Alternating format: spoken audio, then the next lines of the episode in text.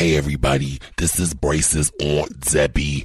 Um, I just want to come on here and let y'all know to make sure y'all is washing your hands, okay? The news anchor guys say to wash the hands, so I just want to give y'all a little trick. Uh, you know, they say you should sing a, about 20 seconds, you know, sing a song twice. So what I likes to do when I'm washing my hands, you know, my nephew Bryce got a song called Freak. So when I'm washing my hands, I sing the song Freak. Sing it with me. You a freak. Uh, I don't hear y'all washing your hands. You a freak. I'm a freak. Let's get freaky all week. You a freak. I'm a freak. It don't have to be me. Alright, then you say it again.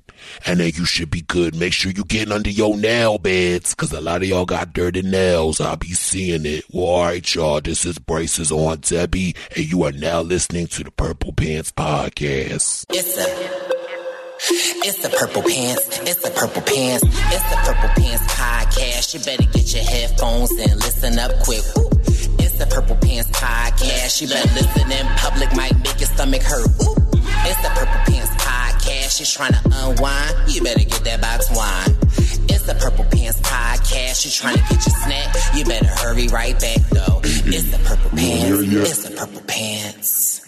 Well, hello everyone and welcome to this week's episode of the Purple Pants Podcast. I am your host, Bryce Isaiah, and I am so happy to be back with you guys. I hope everyone is staying sane. I know, I know, I know, I know it's a lot going on, but don't worry, your baby boy got you covered. It's been a not so busy week for me this weekend. Baby boy had to lay low, okay? I had to quarantine and chill cause I ain't trying to get no corona okay? And although it's a laughing matter, you know, hear me, I likes to play a lot, but it is something that we need to take serious. And you know, baby boy had to lay it's low and I was quarantining and chilling. I'm not sure what y'all was doing, but I hope everyone was well because it's a lot going on. It's a, it's a lot of spooky things. We in some uncharted territory and we need to stay safe. I need my purple pants posse to be safe.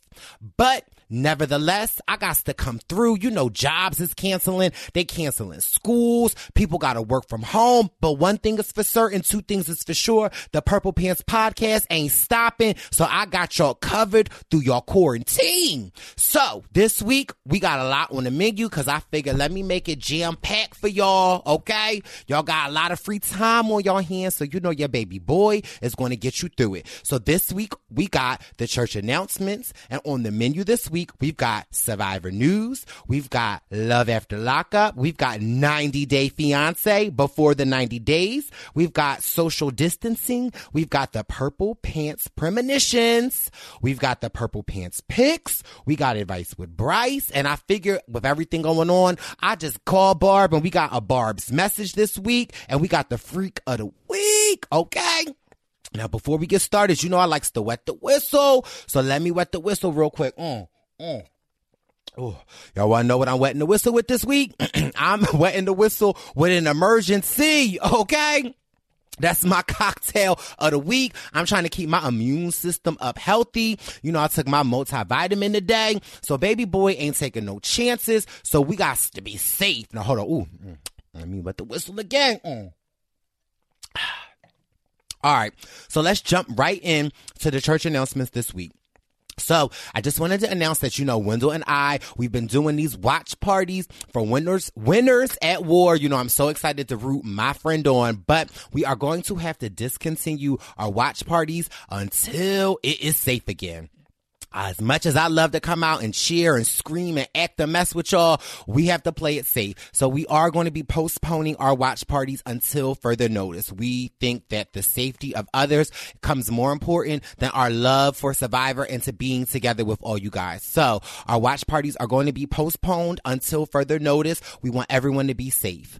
Um, Second on the church announcements, I just had to tell y'all a little anecdote, okay? So, y'all going crazy with this toilet paper and napkins, and y'all is going to the store buying them up.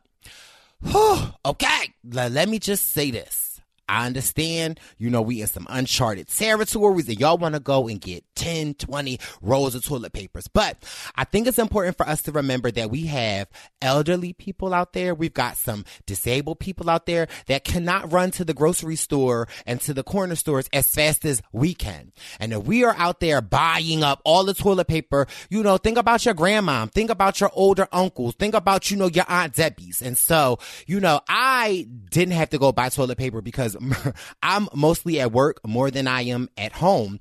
But, you know, with my job, sending everyone home and, you know, us having to work from home, my part-time job, I'm not on the schedule for a week and a half due to the coronavirus. So I am home. I'm pretty much stocked up. So the other day when I was getting home, um, there's a, I, I wouldn't call her elderly, but there is a lady across the street. Um, I won't say her name because, you know, try to keep a little privacy, but, you know, I had seen her walking back from the store. You know me, when I see my neighbors, hey, how you doing? Just, you know, I was getting out my car and I was talking to her and she was saying how she came from the grocery store around the corner from her house. And she was like, you know, they didn't have any toilet paper and she didn't have any toilet paper. So I said, wait, hold on a minute. I ran in my house and I, I don't have that many toilet papers, but I gave her five toilet papers just because I feel like we're a community and you, and it, that's just me. Um, if I don't have something and somebody else, if I have something and someone, someone else doesn't have it, I am just the type of person that listen here. I want everyone to be able to provide. So I was able to just help my neighbor out across the street and she was more than excited. Now here the little, little shady part. She went in to give me a hug, but I listen, I had to put my elbow up and say, hey, come on, we, we elbow bump, but We got to be safe out here. But I just wanted to tell that story to just say that we got to look out for each other. I know it's a scary time and we want to make sure that we and everyone else has it, but just remember there are people out there that live alone, that don't have the access to things that we have. And so if this maybe can inspire you guys to just, you know, to just do something nice for someone else that if you see somebody or you know somebody in your neighborhood, you got an aunt, an uncle, maybe check on them. Maybe you can drop something off to them. Just be a blessing to them because, you know, at one point in time, we all going to get old. We're all going to be not to be able to be at our physical fitness that we are today. And so when things like this happens, like if it's scary for us, imagine how scary it has to be for them. So just think other than yourselves during this time if you possibly can, because I'm so sure that it will come back to us. Um, and last on my, you know, church announcements, um, I wanted to say that, you know, you I live a, a very busy life. I have multiple jobs. I have a pretty active social life. I've got a lot of friends. And you know, I'm always ripping and running and I'm always, you know, you know, crunching time to make sure I have time for this podcast and just doing all of the things that, you know, life is. Life is a busy life. We live in a very busy society. However, with this quarantine and chill going on, I just want to encourage my Purple Pants Posse and everyone to slow it down you know, we got this extra amount of time. How many times have I told y'all like, whew, if I could just get a day off, if I could just get a, you know, a second to breathe. Now, I always try to think of the silver linings, you know, with people, you know, self quarantining and us, you know, being in the house more often. Just breathe a sigh of relief. You know, just take a second. You know, we always are ripping and running and just, you know, do something that you wanted to do in the house. Spring clean, get that house together. You might have got a book for Christmas, read that book. But I just want to encourage everyone that in this like kind of sort of time of chaos to just breathe. we going to get through it and take some time, spend with your family, you know, be with each other, be present in this time now that we're going to be stuck with each other for a while. So I just want to encourage everybody to just slow it on down. Okay. Well, all right, now let's get this menu popping. And we are back with this week's Survivor News with our resident reporter, Jack Atkins, reporting from the University of Chicago. How are you, Jack? Yeah, what's going on, Bryce? I'm doing well, but uh, I got a call the other day from the Survivor News station, bro. They said I had to start working from home, so yeah. you know, yes. it's a little staycation right now. We had to send you home, so give us the report. Like, what's going on before we get into the Survivor News? Like, what's going on at the University of Chicago? I mean, so basically, we have finals week right now, but a lot of my finals have either been canceled or, or they're optional or they're and they're all, they're all going to be online. And I have a couple papers as well. But then next week I have spring break. Uh, planning to head down to Tempe and then go home to visit my mom's in CT if all the flights go well. But then the the entire rest of our school year is going online. Wow. So I'm planning to come back to Chicago and just kick it with my friends and do the online classes. But it's pretty pretty crazy stuff right now. Everything's kind of closing down around me. So what does um, that mean for like kids that don't have anywhere to go? Like if it's just online, can they stay on campus or is the campus closing?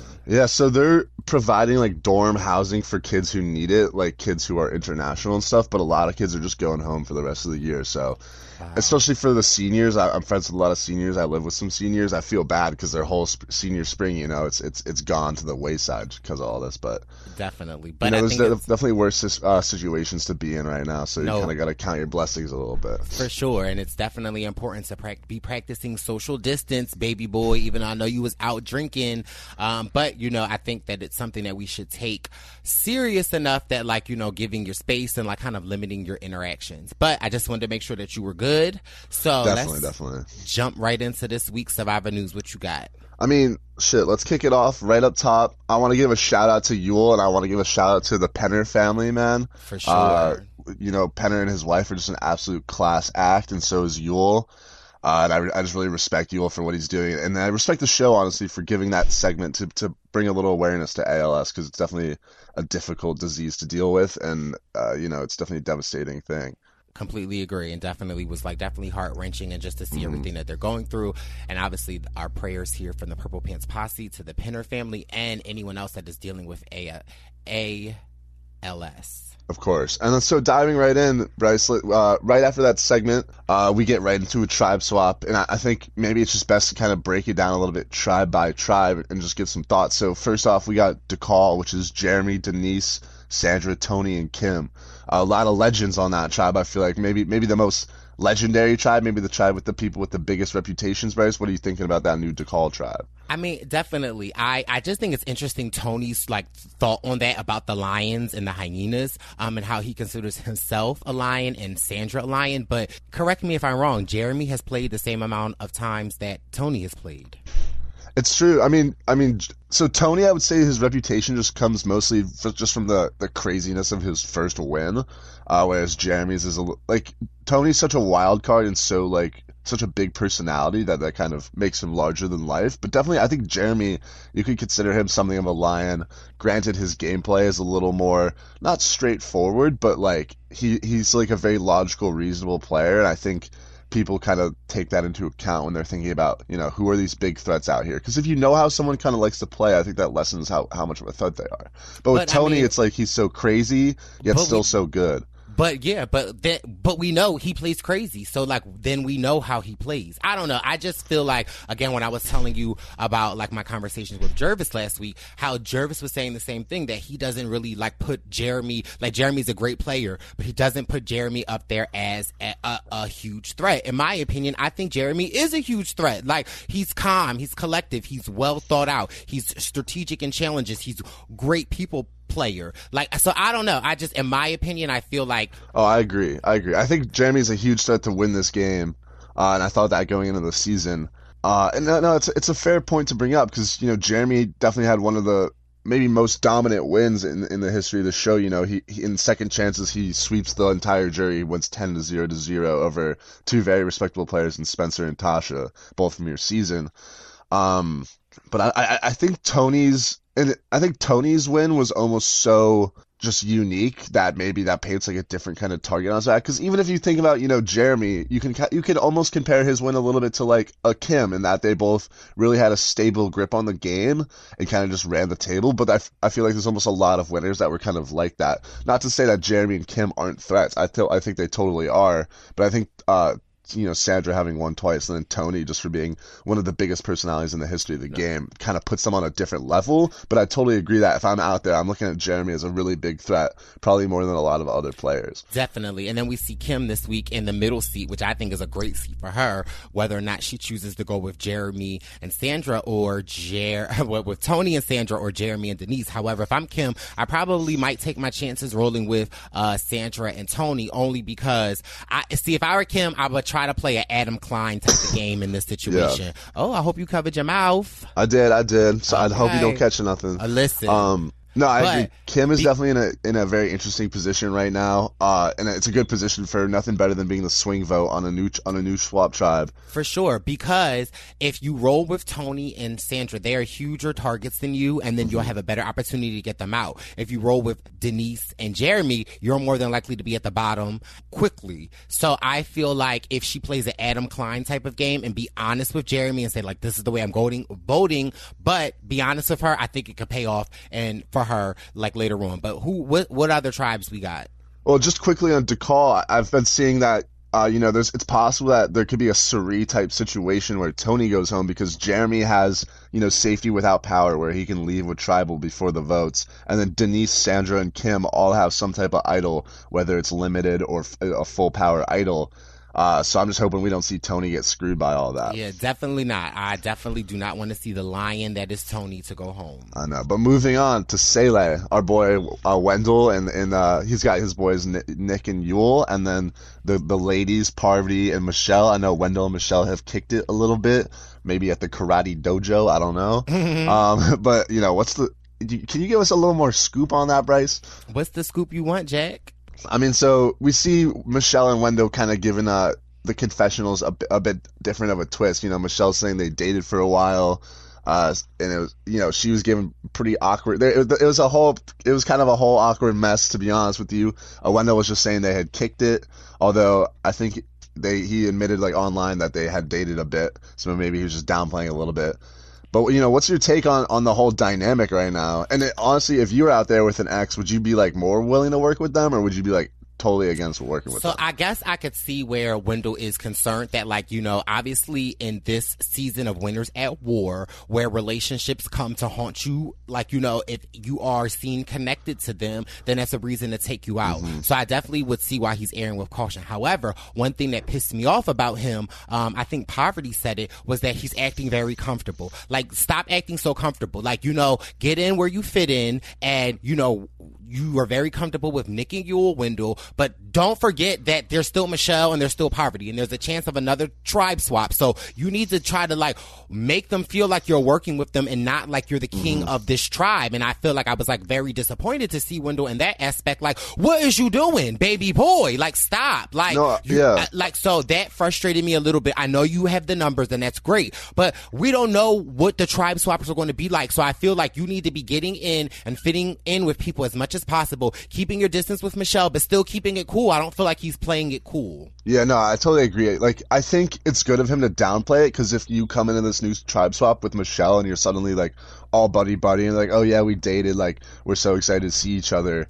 I think playing it up as like awkward could be good, but I also agree. You know, if he, he got he got lucky in that he got swapped to a new tribe with his two you know seemingly closest allies in Nick and Yul. But to me, there's also that could also pose a huge problem because if you just ride it out with those two, right. say they win all the challenges or even just lose one of the girls, you go to the merge, the other girl that's left is gonna be like these three are ride or dies. Like they're so tight that could paint a huge target on you as soon as you get to the merge because you have such a strong little group. Absolutely. So I'm definitely like worried for his position in another tribe swap. Like I don't know whether or mm. not the Survivor guys will be on his favor um, to like switch. And we are getting close to the merge, so it's yeah. like you know, I, yeah. I don't know if there will be another tribe swap because we know the next episode is a double elimination, and then that's right. going to bring us down to twelve. But you know, I, I agree. If if Yul, Nick, and Wendell get to the merge and they've you know they haven't really built a good connection with Parvati and Michelle or whichever of those two are left you know that could immediately paint a target on their back as a maybe the tightest trio in the game. Right, and you know I definitely love me some Parvati, but she needs to keep it cute on the little jab she taking at my brother. I don't play that Parvati, yeah. so keep it cute, but definitely. And then, but what, I mean, Wendell definitely got blessed with this spot. No, uh, for sure. Hopefully, Absolutely. we just see him. Uh, you know, play it. Not that he was playing it horribly, but you know, just play play it the best he can, and then come into the merge potentially uh, just looking really strong with his boys. Then another thing that I also have to think that I think is funny, uh, you know, season 39 when Rob and Sandra out there, Rob built this amazing shelter. Mm-hmm. And then like, you know, when Wendell came back to this camp and that where Rob was at, the shelter was horrible. So I'm like confused, like what, Rob, what is you doing? Like what happened? yeah. I think Rob got real tired from uh, being out on 39. um, but yeah, so moving on to the next, um, and uh, so let me ask you this: if if Sele goes to tribal, who do you think goes home? Um, I don't know. I, I would assume it's going to either be Parvati or Michelle. I'm hoping that maybe Wendell will maybe work with Pav and that um work with Michelle and then maybe they'll get Parvati out is what I'm thinking is the most Yeah. logical thing to do. However, um, I don't know. Like hopefully they don't lose and so that we don't even have to consider Yeah, yeah. that. I wouldn't want to really lose any of these five, to be honest with you. so- Right, but you just never know how the challenge will go, and so it just kind of just it's it's nerve wracking. Yeah, especially with the double elimination next week. Right. It's, it's gonna be two tribes going. So, but then we're moving on to Yara, uh, who lost the challenge, but they have Boston Rob, Ben, Adam, Sarah, and Sophie. What were your thoughts on this tribe right right at the start? I was nervous because I'm thinking like, oh shoot, another Mother of my Cagayan people, Sarah, and obviously at, on this island, I felt like obviously Rob is the biggest threat. However, Sarah is another huge threat. Um, I, I love me some Sarah. I love, um, you know, from Cagayan, from her winning her season. Sarah is definitely one that does not give up and is definitely a fighter. And so I was nervous that they were going to put a target on her back, which they obviously did. Um, but I'm just like, I, in my opinion, I'm like, I don't understand. Like, it should be Denise, but I guess they're not worrying about those like players like Denise because they are going to let them slide. But again, I feel like in a season like this, is everybody has a reason to go. And Wait, wait, I- Denise. Just to clarify, Denise isn't on the show. Are you talking about Sophie? Oh, Sophie. Oh, my bad. My, my, my bad. My bad. pull a My Tyson. bad. My bad. Pull the Tyson. Pull. so, okay. Then I take it back because I, I forgot. So, right. And so, and here's the thing. After Sophie found that idol, I'm like, Sophie gonna win. Sophie is the winner of Winners at War. She, in my opinion, killing is it. playing one of the best games out here. And I just love it because she's an older school seasoned Mm-hmm. winner. Um, however, she is definitely diving in to, to this era of season, however, still being very low key and very logical. She's like the female Yul. Exactly, exactly, and I think that lets her slide a little more under the radar because you know it's I don't I, and it's almost like her social and physical skills aren't like massively evident, but her social game has been really good. I think, um, but just because she's like a little on like the quirkier side, people might not expect that to be the case. Um, and then obviously her strategic game is really, really solid right now. She's almost doing, she's like kind of a combination of Yul right now, being very, uh, n- numerical and, and, uh, strategic, and then also combining a little bit Jeremy's strategy with the, with the shields and like having those like nerd shields in front of her and stuff. Definitely. So we see them lose, and then we see them go back to camp, and it was just like you know This a reminiscent system on steroids. Right, but right, and it's just like it reminded me of Garrett from my season Yeah. after they lost, and like he was like, no, no, well, nobody's going to talk. But what's interesting to me is that like no one wanted to stand up to Boston Rob because if that was me, I'd be like, hey yo, Ben, come holler at your girl. Like, but. I, they just all respected it, and I guess they just figured I, if I were Sarah or Sophie, I would be shaking in my underwear because Yeah. I'm like, oh my god, like I can't go off of a wink. I would have had to pull somebody to the side and really been scrambling. But it just goes to show you that sometimes in Survivor, being patient and like trusting your gut instincts really can go far. But I definitely think they made the right move by getting Robert out.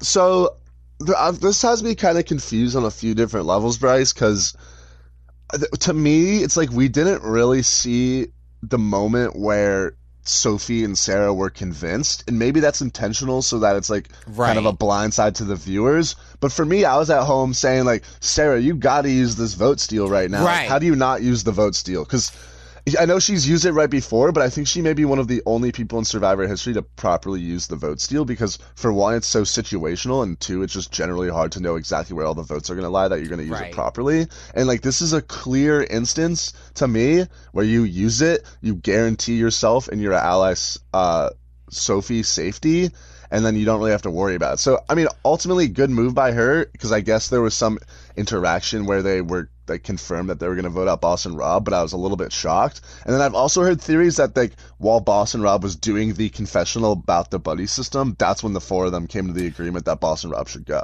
Right. And I, that probably was it. And I'm sure I can understand why production would not want to show that because then it would just make it such Unfair. an easier way to get out. So I def- definitely was happy. I've been screaming this whole season, uh, much as I respect and love Mm-hmm. me some Boston Rob, but he's got to go. And I don't understand why we are, you know, so hell bent on who he, what his, you know, name brings to it. But no, Yeah. let's get him out. And so now it's like, yes, but now it's just worrying some to me because with, Boston Rob being out, I feel like other huge names are going to follow suit. Like, you know what I mean? I just, it worries me that. Yeah, if- I could see some moves being made right before the merge, no doubt. What do you think Yara does if they go to another tribal? Because now that there's only Wait- four of them.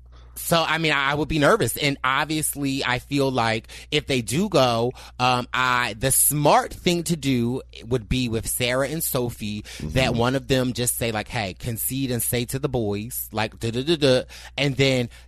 Uh, a unanimous vote out, and then Sarah uses steal a card, or Sophie use her idol, and then they get Adam out. In my opinion, I feel like Adam is the next person that needs to go out because I'm Team Sarah, and I don't want Sarah to go. I kind So- of disagree. I, I mean, I think Sarah and Sophie are in a really great position here. I would be pretty shocked if one of them goes next week, but I, I feel like they're going to target Ben, in all honesty. See, I don't know. I feel like Ben is more of the easier flip flopper, and Ben and Adam have had his issues, and you know Ben how Ben feels about Adam flip flopping. So I feel like he would be a more easier person to get to go. But I definitely But think, I will say, I mean, to me, from what we saw in the episode, it seems like Sophie and Adam are kind of forming a bit of a bond. And so if I'm Sophie and Sarah, I kind of think about like, who am I going to be able to work with in the long run? And to me, it just seems like they're going to be more comfortable in the fact that they could build a solid relationship with Adam than with like Ben. Like if I'm Sophie, there's no way I'm like, yeah, Ben's gonna could has the potential to be like one of my top allies on this. See, team. I don't know. I actually think about it differently with Ben. I know that he's kooky and crazy, but in my opinion, I trust that more than I trust the Adam Klein. And that, and maybe that, and again, maybe that's why I was voted out third. I don't know, but I, I No, no, there's be more- definitely arguments for both. no I doubt. definitely would be more inclined with a uh, a Ben because we we I guess us as viewers have seen how Adam is playing and he's playing sneaky deaky and I don't got time not when it's quarantine and chill like granted, nope. I mean, so granted, I don't think Sophie and Sarah have really seen that, but maybe Ben and Adam start, you know, throwing each other under the bus, and and Ben was maybe able to argue that. So right so that's I don't know that's obviously you're saying you will go with Adam obviously I'm saying that I Mm-hmm. will go with a Ben but I think it goes to show you that Sarah and Sophie just getting on this tribe together how united they are because Yeah. obviously we feel like it will be the boys coming to them and not the boys trying to pitch one of them against each other. And even if they do, they have an idol and a still a vote. Or Exactly. uh so I feel like they're just in a great situation. And I just feel like this season is definitely, you know, churning up. You know, the, Oh, I think sure, I, for I think with Boston Rob going home, I think the oven went I think the oven got preheated. I don't know. I think the Yeah. oven is at 350. yeah, yeah, it's beeping now. It's beeping. I gotta put my pizza in. Um, and so uh, you know, I like that wrap up of the tribes, and then just one thing I kind of want to cover a little bit before we wrap this all up. Uh, so we see this challenge uh, in this episode. It's another kind of like obstacle course type thing with a puzzle at the end. You know that puzzle with the four different colored blocks. We Right. actually did that in South Africa. Um, but just the general challenge structure this season seems to be a lot of you know agility, obstacle course with a puzzle at the end. What are your thoughts on that? You know that general challenge structure. I mean, I like it because I feel like definitely when you're still on tribes, it gives, I feel like it just levels the playing field. Some tribes might have more physically fit people, um, that can get through the agility without an issue. Um, and then other people may, you know, have some physically challenged people that can't get through the, the obstacle course as easy. So I just feel like it levels the playing field. But I am curious to see what type of challenges once we make the merge, uh, we'll, we'll see. And a lot of the time that strate- not, statistically, the challenges after we make the merge generally weigh heavy on like female winning. Yeah, like, you endurance know- stuff. Right, endurance stuff that a lot of the times that the females tend to win like individually for themselves. So I'm curious Mm-hmm. to see like what the, the the the gist will be. And I'm just so curious to see like when everyone comes together, like what the dynamic will be Oh, and definitely. where the votes will go. I'm just curious to know. I am worried that from what I see And we're gonna have someone coming back from the edge as well, which is gonna play a big part. I, and I gotta be honest with the challenges. I'm a little, I, you know, they get a little bit boring to me just because I, I understand the structure, but the, it's just kind of like the same old, same old thing. Well, Whereas- I mean, I feel like, you know, it's season 40, so they want to, like, you know, they love to revisit old challenges. They Mm-hmm. have people, like, you know, so I don't know. I think that could play into it, but I definitely get what you're saying. Like, I, I need the, where is the one where they're, like, in the water and they be fighting and, like, you know what I mean? Like, that, that was the first challenge of the season. That was my favorite challenge. but no, You know no, what I no, mean? no, no. I'm talking about when they are, like, on a platform. Oh yeah, yeah, yeah. No, that's what I'm. Oh yeah, totally agree. I like the physical challenge. I'm, I'm not totally caught up on an Australian Survivor. Oh but yes! I feel like oh, and, oh, and Australia, they did my joint where you hold. It's like you hold something in your hand, And you know what I'm talking about? Like where if it's like say it's a plate and then say they have like a cup stacked on a plate and Oh, then yeah. you that is my favorite one. I mean, I just think their challenges are, are a different level than I- American well, for so- sure, and I've been keeping up with Australia. Uh, and I don't No know, like, spoilers, not no to not to take away from uh, Survivor America, but Yeah. Survivor Australia All Stars, baby. I, don't know what it is about the editing. I don't know what it is No, about the do. challenges. I'm gonna quarantine and chill and watch that after I'm done my with my. But uh, it, uh, listen, I will send you the link, baby boy. It is. Del- I mean, I definitely feel Australia a lot. Oh, yeah. a Oh, whole yeah. lot. But definitely, so yeah, I, I'm with you with the challenges. But well, it's still, I still think overall season top notch. I'm Mm-hmm. Oh, yeah. still so excited, and I'm excited every week. I get to talk with you, no matter if we fight behind scenes, cussing you out. But it's all love. Well, I guess this is going to wrap. You got any last words? Um, I mean, just uh, something totally di- uh, kind of on the opposite vein. You, you know, we saw that the next season's filming is getting delayed because of this Oh. uh, pandemic. How- Do you have any thoughts on that, man? Because I know that I'd, if I was if I was getting cast, that would definitely suck to have that all delayed. definitely i always say play it safe and to all of the people that you know that that's the name of the game. When i was casted for survivor i was given four different dates. So the date changes. That's just the name of the game. You got to go with it. Um, but i am kudos to production uh, for playing it safe and wanting to keep everyone safe during this epidemic. Um, so i you know exciting exciting exciting. But yeah i did see i did hear that tea that you know production was halted um, on season 41 um, so yeah and so there i yeah i don't, I don't, I don't know because i got tea but i don't want to give too much tea because i don't know if it's Gotcha, public or not so Yep. but yeah but yeah so that it is exciting well this will wrap up this week's survivor news with our resident reporter jack atkins from the university of chicago make sure you stay safe and we will be back next week to report what the tea is Two boots next week. Let's let's see what happens. Oh, but thank you, Bryce. Thanks again for having me. So excited for this season to start ramping up. The mic or the ovens all the way on, uh, and let, let's get it. Let's go. All right, now we are on to love, not love, but life after lockup. Now, ooh, baby, we only got one more episode left before the season finale, and this episode did not disappoint. So this episode picks up with our girl Angela and Tony. So you know, Angela and Tony been going through a rough time. You know, she is in the process of getting married to Tony after you know she forgave Tony for cheating on her with these prostitutes in a motel. Now they was in a motel, but they were not quarantining and chilling. They was being nasty and nasty. So Angela has forgiven Tony. She's put him through a series of tests, and you know they are moving forward with their marriage, or you know moving forward with getting married. So they meet with the wedding planner this episode because you know they want a wedding on the beach. Now I don't know if I, I, it's more of a harbor, not really a beach, but you know. It is what it is. Angela reveals to us that she is paying for everything for the wedding because, you know, Tony don't have it. Well, what is he doing at the hotel if you don't have it, Angela? I feel like Tony should be able to be paying you something.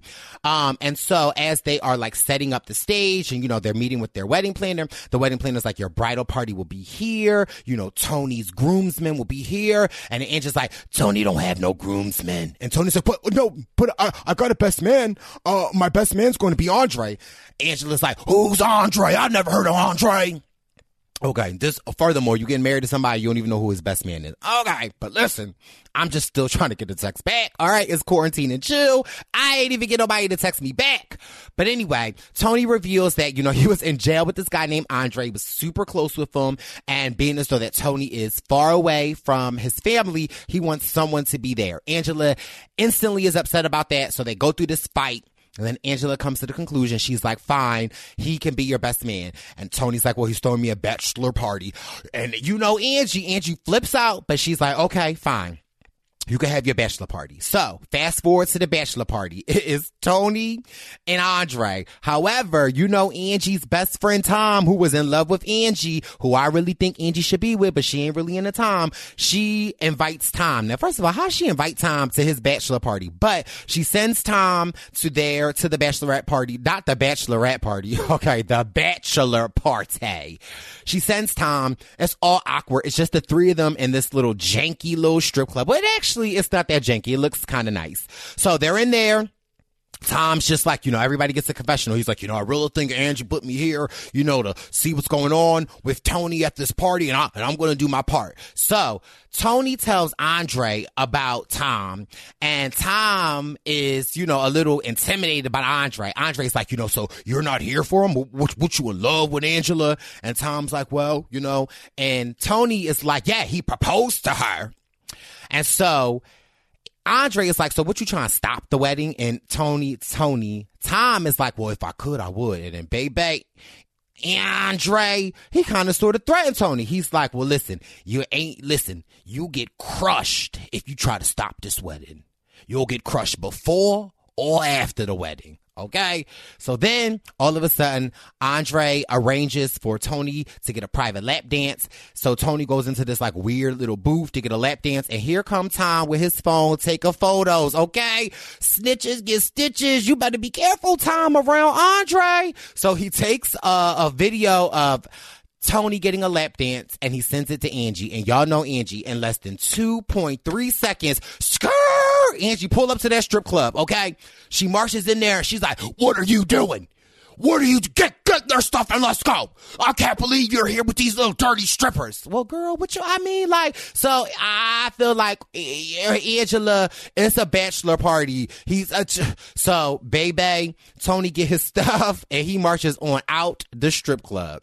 And they're set to get married tomorrow. So we'll see. Angie seems pretty upset. So we on to my girl, Lacey, Shane, and John. Now, mind you, you know Lacey is a friend of the show. Hi, Lacey. Uh, but Lacey pissing me off, okay? Lacey, I love you, but you wrong. So we know Lacey is with Shane. You know, Shane told her that right before they got married, he cheated on her. He was drunk, uh, but he loves her and he wanted to forgive her. Since then, Lacey has not been on on him at all. And she's really been going to her ex, John, who Shane hates. She's seen John at work. Then this episode picks up where they're like, practically on a date going out to eat somewhere and Shane is at work. And so Lacey and John are really talking and John wants Shane out of the house and Lacey is sort of like obliging to it. She's like, you know, you're, you're right. You know, I just, I don't trust him. And though she goes to text her dad and John takes the phone like, who you texting? And Lacey's like, I'm texting my dad. Stop. And then John just really gets upset because he's like, I feel like you're playing me. Like you're playing on both of us. Like, you know, he got to get out that house. I'm, I, am i am not doing this with you. So then the next scene we see is that Lacey gets dropped off. Now, mind you, when we first seen him, it was light out. Now John is dropping her off at the house and it's dark. And basically, uh, Lacey um, says that she has not been intimate with John yet because she wants to break up with Shane before she wants to be intimate with John. So she goes into the house and mind you, John is outside the house. We pull up to the house. She goes in the house. Shane is laying down on the couch, not the couch, the bed, playing, you know, some sort of game system. And, you know, Lacey's like, you just got home from work. And Shane's like, yeah, I just got home from work. It's a busy day. And so Lacey goes from zero to a 100. All of a sudden, Lacey's like, well, you need to get your stuff and you need to get out. And Shane is like, well, where is this coming from? Because yesterday I put the, the trampoline together with, for the kids and your dad. We good. I woke up this morning. I went to work and now all of a sudden you is just going crazy. And she's like, you're just a liar. You're a fraud. You're a liar. Get out. Get out. And Shane is like, I mean, you really want to do this? You really want to do this? Get out. And Shane's like, that's real messed up. She's like, you're a liar. You're a liar. And then all of a sudden we see Lacey on her phone texting and then she kind of like runs out the house and Shane's like, where are you going? Where are you going? Why are you running? Why are you running? We need to talk. So obviously we know Lacey going out to John. So as Shane is going outside to basically chasing Lacey, like, what's going on? Whoo! Here come John, like Big Daddy's home. Oh, wait a minute. Whoa, who, who Big Daddy? And then of course, you know, episode over, so we gotta wait till next week to see what happens. But whoo, Lacey, you wrong for that. Okay, you need to work it out with Shane Lacey. Okay, playing with my Shaney boo like that. So then we got Clint and Tracy. Now, whoo, now they they are a whole hot mess and a half. So we know Clint Tracy, they got arrested. You know, they found meth on Tracy, so she got locked up. Clint only had weed. He got let go. He went back home. He paid $5,000 bond for her to get out. They were out for a couple of days. They were together. One day he woke up and Tracy took off. She took the car and the dog and was gone. Clint was distraught. You know, he went to his mom's house. His mom basically gave him an ultimatum like, we're done with you and Tracy. If you are going to be with Tracy, we are not supporting you anymore. So Clint was like, I'm done with her. He stayed at his mom's house and then he got a phone call. Tracy said she was back home. Clint asked his mom for a ride. His mom said, you're going to have to get yourself an Uber because listen, his mom was quarantining and chilling in the house and she wasn't doing none of that. So Clint goes over there to the house. He can't get in. Tracy does not let him in at first. Then she lets him in. And Tracy got clothes in her hand. I don't know what she girl was doing. So Clint is like, "What are you doing?" And Tracy's like, "You know, all you look at me as a as a drug user. You know, you don't look at me like your wife." And Clint's like, "What are you? I, you need to get help. You need to get help."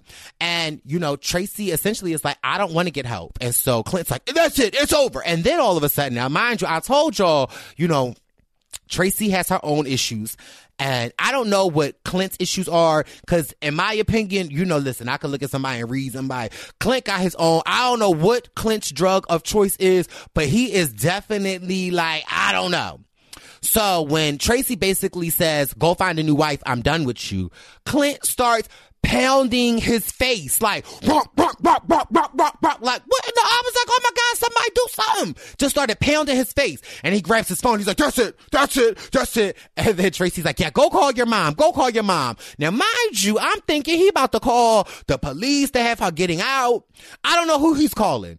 Next thing you know, uh, Clint is his mom. He's like, I'm done. I'm done. I can't do it. I can't do it. And she's like, don't argue with her. Don't argue with her. Just leave. Just leave. And he's like, okay, I'm going to come there. I'm coming there.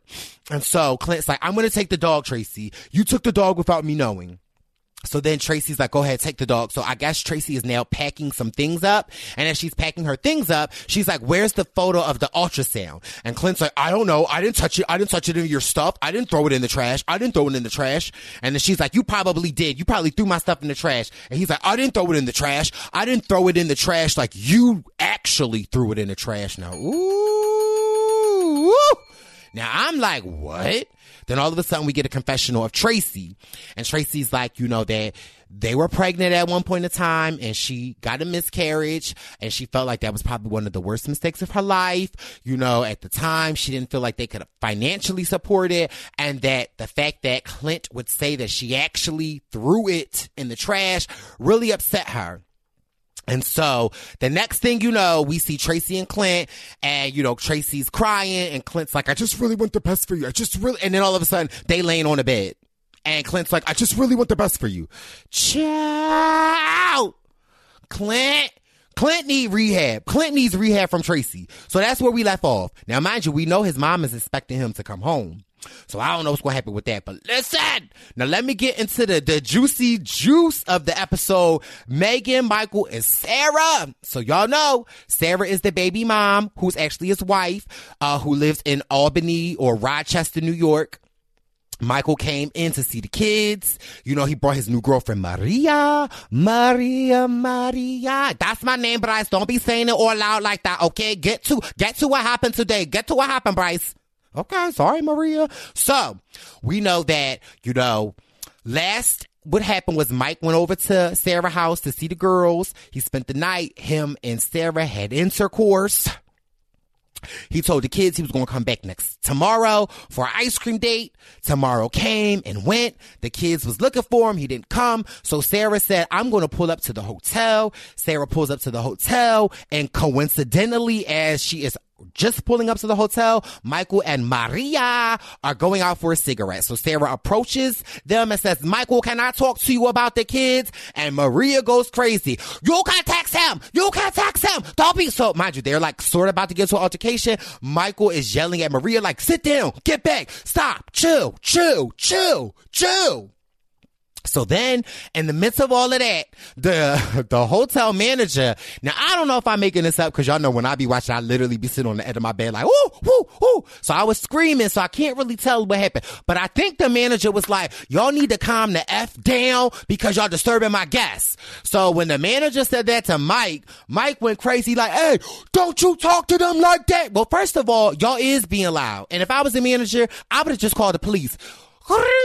Hello, hot 911. This is Motel 6 where we leave the light on. I have some life after lockup people in my lobby. I need for y'all to come. That would have been me. So Mike and the manager start getting into it. And all of a sudden he's like, I'm calling the cops. Now here goes Sarah. Sarah like, Mike, they calling the cops. Get in my car. Let's go. Get in my girl. What, Sarah, what in the world? What you mean get in my car and go? Girl, he don't want to go with you.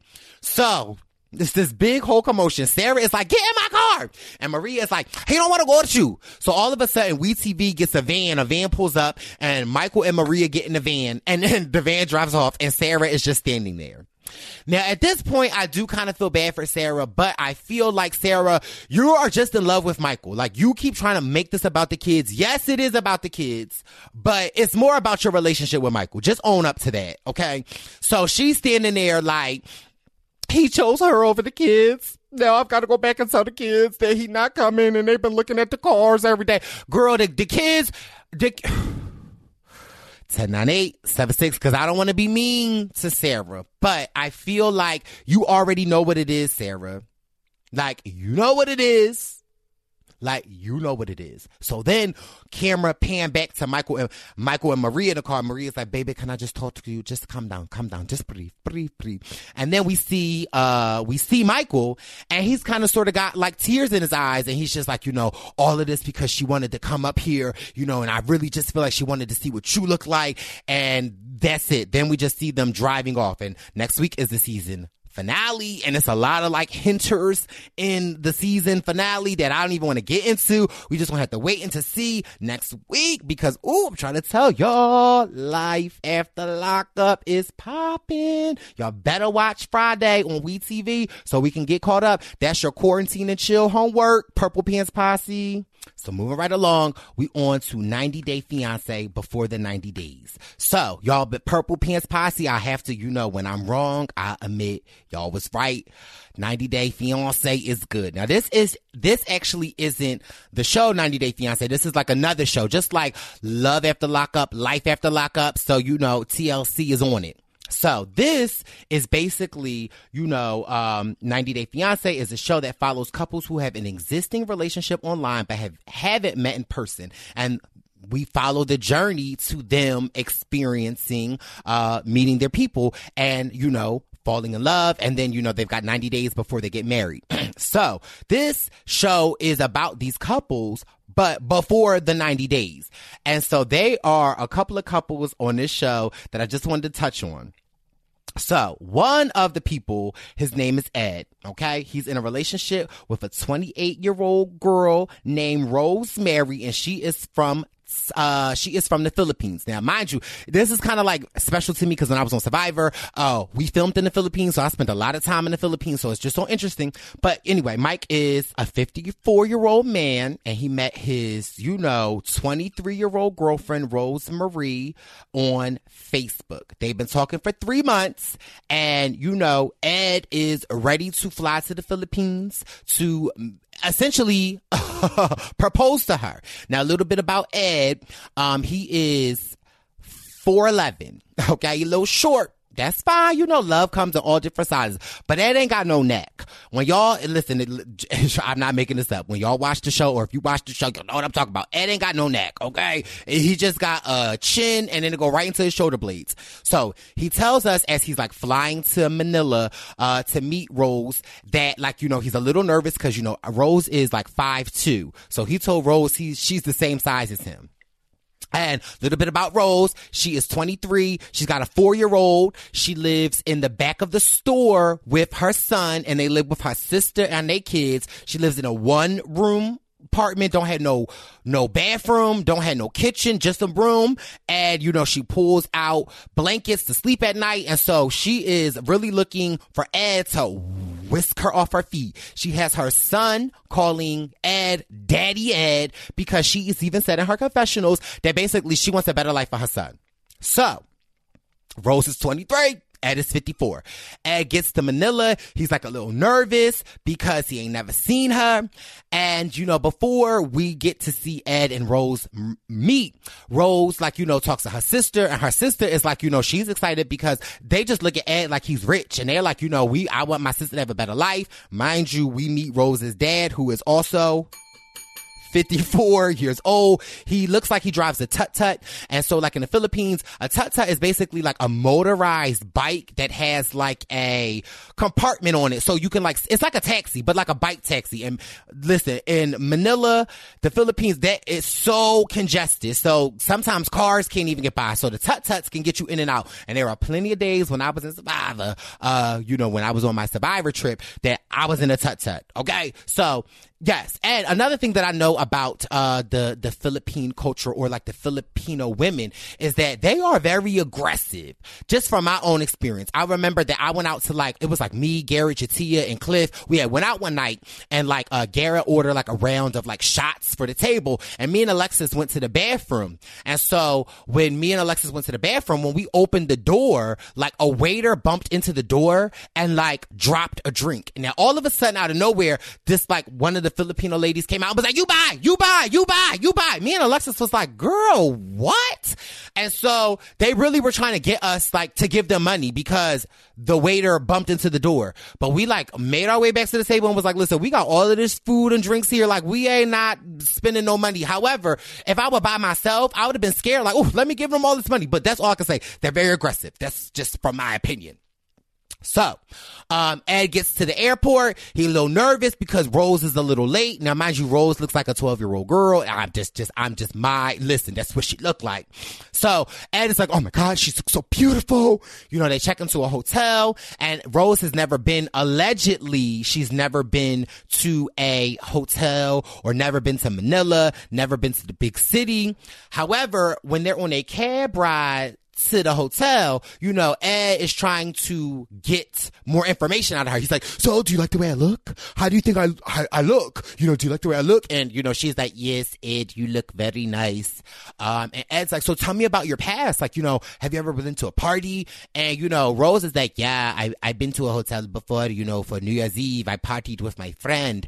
And Ed's like, well, who's your friend? And she's like, well, it's a couple of guys. And he's like, uh, where were you guys at? She's like, a hotel. And he's like, were you guys drinking? Drinking, yes, there was alcohol. Now, mind you, you put two and two together, a couple of guys and just you at a hotel, Rose, chow, sound like my type of New Year's Eve party.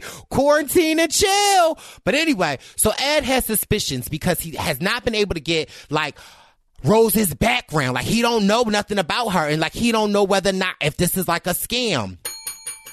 Well, here's something, Ed, if it smell like a scam, it look like a scam, and you in a hotel with a bunch of guys and you drinking and you the only female. so anyway, just really awkward. Their interactions are awkward. Like while they're checking into the hotel, like the camera crew and TLC is very much like We TV. Everybody gets a confessional. Um, they ask her like, how do you feel about Ed? And she's just like, he talk a lot. I wish he didn't talk because my English is not that good. So, here we are, like this cultural language. And another thing, whenever I go travel, you know, I'm, you know, a well versed traveling queen. Whenever I go to a different country, I always try to learn phrases. I always try to pick up on the lingo because I don't ever want to be that American that just thinks like wherever I go, I need to speak American or English. And that's very much Ed. And which is surprising to me. Like you're in love with this Filipino woman, Ed, and you've don't know anything about the culture. You haven't even tried to learn Kab Kun Kan, okay? Cause I know that that means thank you very much. Kab Kun Kan. Kab Kun Kan is like thank you very much, and that's what the man says, and Kab Kun Ka is like what the female says. I, I know that. So here it is. Rose is like uncomfortable about her English, and Ed don't make it no more easier. He just continues to ask these questions that she can't really answer. So it's just awkward. So they go through the hotel and Ed's like, make sure there's two beds. I, you know, I don't want to put any pressure on Rose. I don't want to consummate the relationship yet, but you know, I, you know, so he wants two beds. They they end up having a king size bed, but it's like one of those beds that like you know you can push the mattresses apart. So they like go to sleep, and it's just awkward because like everything that he does, he announces. He's like, "Okay, I'm go- I'm going to go brush my teeth, and then we go to sleep." Boy. So, but Ed does tell us that he does not want to have sex with Rose until she feels comfortable, and he wants an STD test from her. Okay, I'm all for that. Makes sense. So they wake up the next day. They go into town because Ed, like Rose didn't have pajamas. So Ed had to like buy her, like Ed gave her one of his t-shirts. Um, and so he was like, you know, I just felt really bad. I, I, I felt bad. So he's like, I really want to go buy her some, uh, some clothes and so, so whatever. So they get to, uh, the market and it's the Philippines. It's like crowded and hot.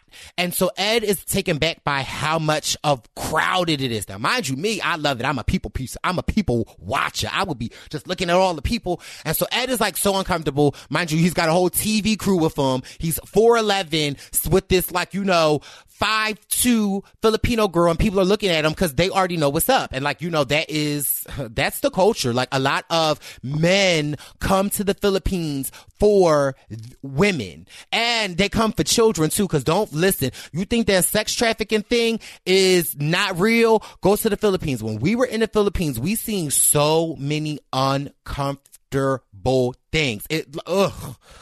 Anyway, so they get to the shop and Ed wants to buy her a, a shirt and they're like, it's 20 pound. And so Ed pulls out his wallet and Baby Rose just go in the wallet and say, she like, give me your wallet. And mm, the aggressive side, she ain't shy then. She goes in his wallet, takes the money out, gives it to the person and tells the guy to keep the change. And Ed's like, it just, it just makes me really uncomfortable. Like, it makes me uncomfortable. And so uh, the whole time that they're shopping would have been for like five minutes. They go to like three different stores and she's taking the money out of his wallet. So then after like the third store, Ed is like drenched because he's, you know, low height and weight challenge. And he's like, I, I, I just don't feel comfortable. I, I really want to go back to the hotel. And Rose is like, we just got here. Like, this is what the Philippines is. And so he's like, I, I just want to go back. So they go back. And in Ed's confession, he's just like, I really want to know whether or not Rose really likes me for me or whether or not Rose is, you know, in it for the money and a scam. And then he reveals to us that Rose's sister contacted him last week before he came asking for money because the store that Ro- that Rose's sister runs, she says it's not making money and it's about to close and if he could be a financial help to her. And if you don't get out now, I mean, if you don't get, I mean, cha, I can't even. Listen, I'm trying to tell y'all. So there's another couple I want to talk about, and baby, y'all, y'all will not believe it. So it's a young lady named Lisa, and she got the nerve to be from Pennsylvania. She's from York, Pennsylvania, which is maybe about an hour to two hours away from Philadelphia, and she is in love with this Nigerian man named Yus Yusman but he goes by Soldier Boy, and he is a, a entertainer and a, I I wouldn't say a rapper, but you know, he writes songs. He's an entertainer. So Lisa has been dating Usman online. She's 53 years old and she's a hospice worker. Um, and you know, and Soldier Boy is a 30 year old, uh, Nigerian man, uh, who's an entertainer and a musician. They met through social media and you know, that's how they met. And so, you know, she is on her way to Nigeria to get married because she wants to bring Soldier Boy back to the States with her because she wants some young chocolate tenderoni. Okay. Lisa trying to get her groove back. Okay. Now Lisa is, you know, she, you know, she in her fifties. You know, she a little heavy set. Looks like she's, looks like, looks like she could be friends with Angie. Okay. She smoked them cigarettes. Um, so Let's talk about Soldier Boy. Soldier Boy lives in a village in Nigeria. He lives with two roommates. They live in a one bedroom house uh, with no running water, just one bedroom. They all share the bedroom. He's got, uh, and they get a bucket of water and that's how they wash. And so, but you know, what I love about Soldier Boy is, is that like, I love his personality. He seems fun and he basically tells his friends that like, you know, although Lisa is not you know, the girls that he's normally attracted to, he's willing to make it work. Now, mind you, he tells the producers because the producers ask him, because mind you, TLC's producers, they shady.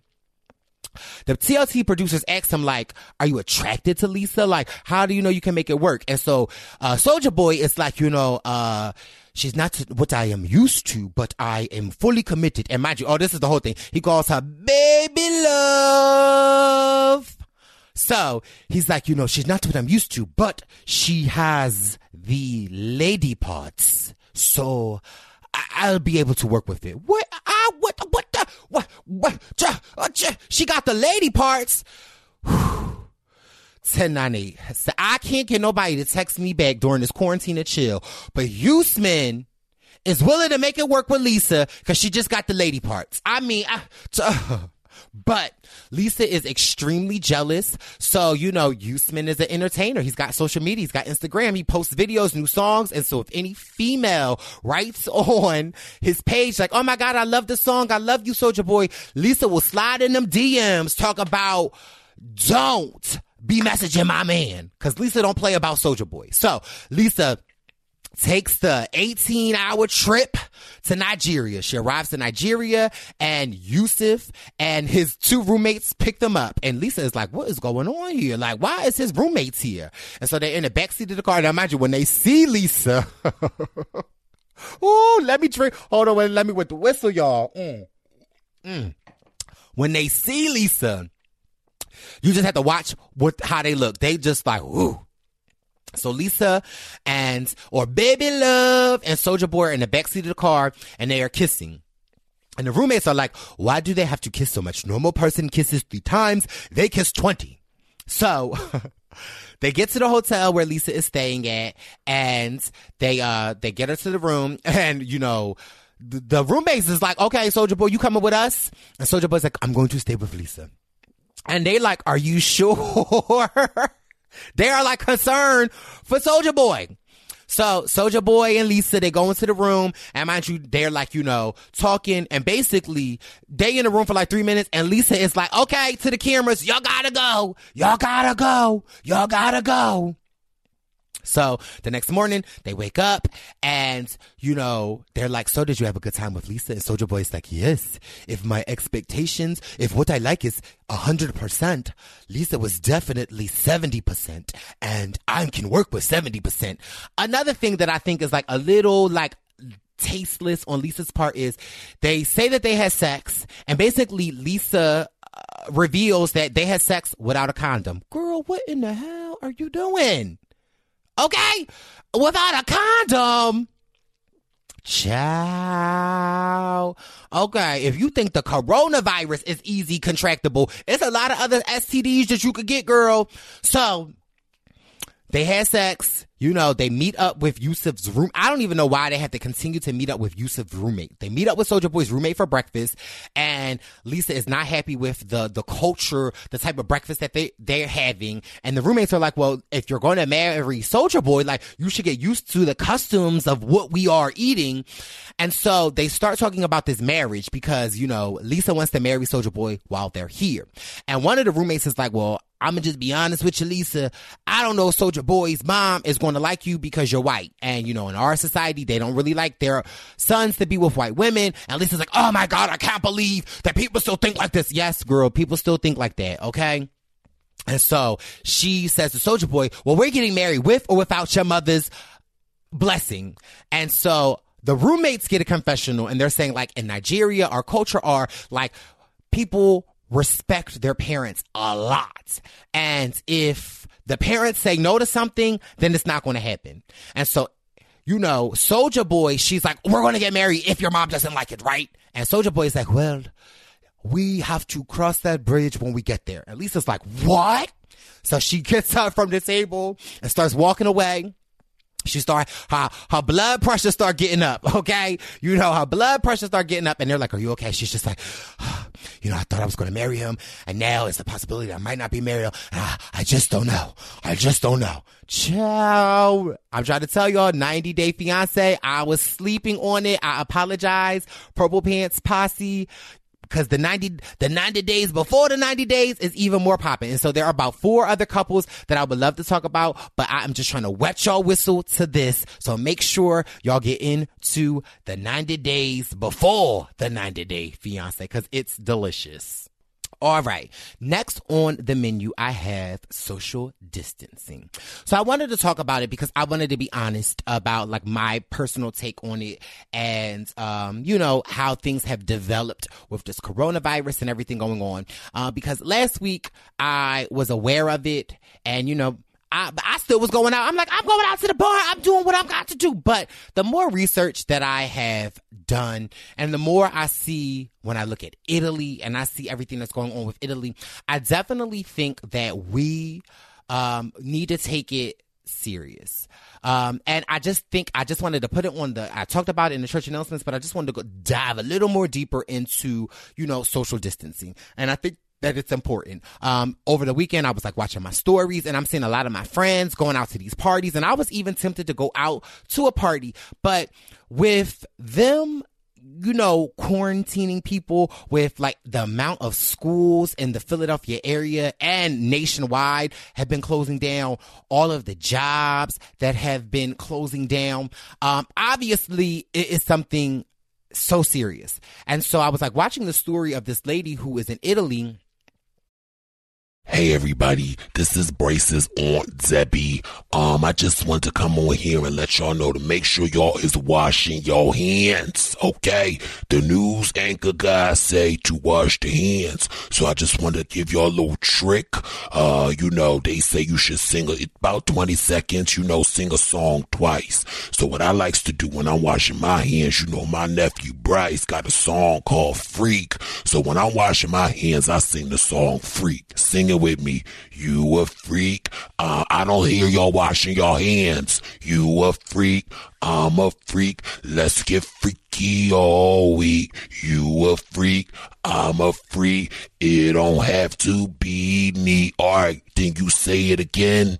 And then you should be good. Make sure you getting under your nail beds. Cause a lot of y'all got dirty nails. I'll be seeing it. Well, alright, y'all. This is Bryce's Aunt Debbie. And you are now listening to the Purple Pants Podcast. It's a it's the purple pants. It's the purple pants. It's the purple pants podcast. You better get your headphones and listen up quick. Ooh. It's the purple pants podcast. You better listen in public, might make your stomach hurt. Ooh. It's the purple pants podcast. You're trying to unwind. You better get that box wine. It's the purple pants podcast. You're trying to get your snack. You better hurry right back though. It's the purple pants. It's the purple pants. Well, hello everyone and welcome to this week's episode of the Purple Pants Podcast. I am your host, Bryce Isaiah, and I am so happy to be back with you guys. I hope everyone is staying sane. I know, I know, I know, I know it's a lot going on, but don't worry, your baby boy got you covered. It's been a not so busy week for me this weekend. Baby boy had to lay low, okay? I had to quarantine and chill cause I ain't trying to get no corona okay? And although it's a laughing matter, you know, hear me, I likes to play a lot, but it is something that we need to take serious. And you know, baby boy had to lay it's low and I was quarantining and chilling. I'm not sure what y'all was doing, but I hope everyone was well because it's a lot going on. It's a, it's a lot of spooky things. We in some uncharted territory and we need to stay safe. I need my purple pants posse to be safe. But Nevertheless, I got to come through. You know, jobs is canceling. They canceling schools. People got to work from home. But one thing is for certain, two things is for sure. The Purple Pants podcast ain't stopping. So I got y'all covered through your quarantine. So this week we got a lot on the menu because I figured let me make it jam packed for y'all. Okay. Y'all got a lot of free time on your hands. So you know your baby boy is going to get you through it. So this week we got the church announcements and on the menu this week, week, we've got Survivor News. We've got Love After Lockup. We've got 90 Day Fiance before the 90 days. We've got social distancing. We've got the Purple Pants Premonitions. We've got the Purple Pants Picks. We got advice with Bryce. And I figure with everything going on, I just call Barb and we got a Barb's message this week and we got the freak of the week. Okay. Now, before we get started, you know I likes to wet the whistle. So let me wet the whistle real quick. Mm. Mm. Oh, y'all want to know what I'm wetting the whistle with this week? I'm wetting the whistle with an emergency, okay?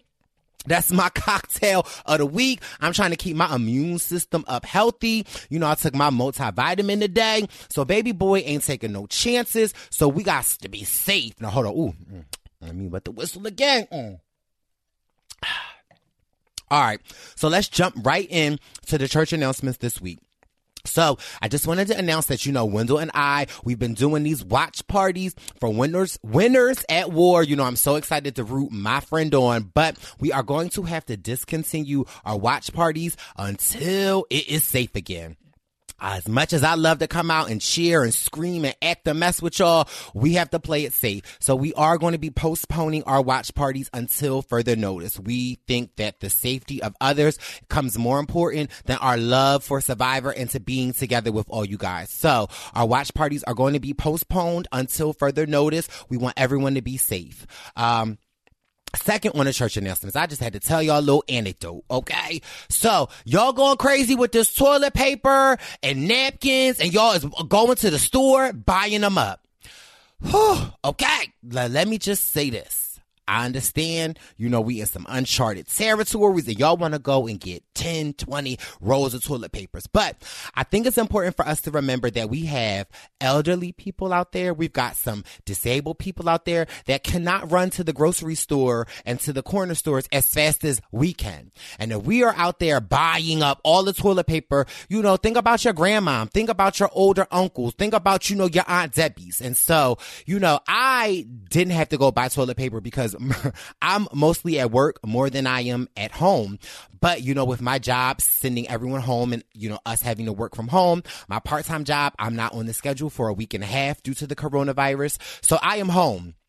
I'm pretty much stocked up. So the other day when I was getting home, um, there's a, I, I wouldn't call her elderly, but there is a lady across the street. Um, I won't say her name because, you know, try to keep a little privacy, but, you know, I had seen her walking back from the store. You know me, when I see my neighbors, hey, how you doing?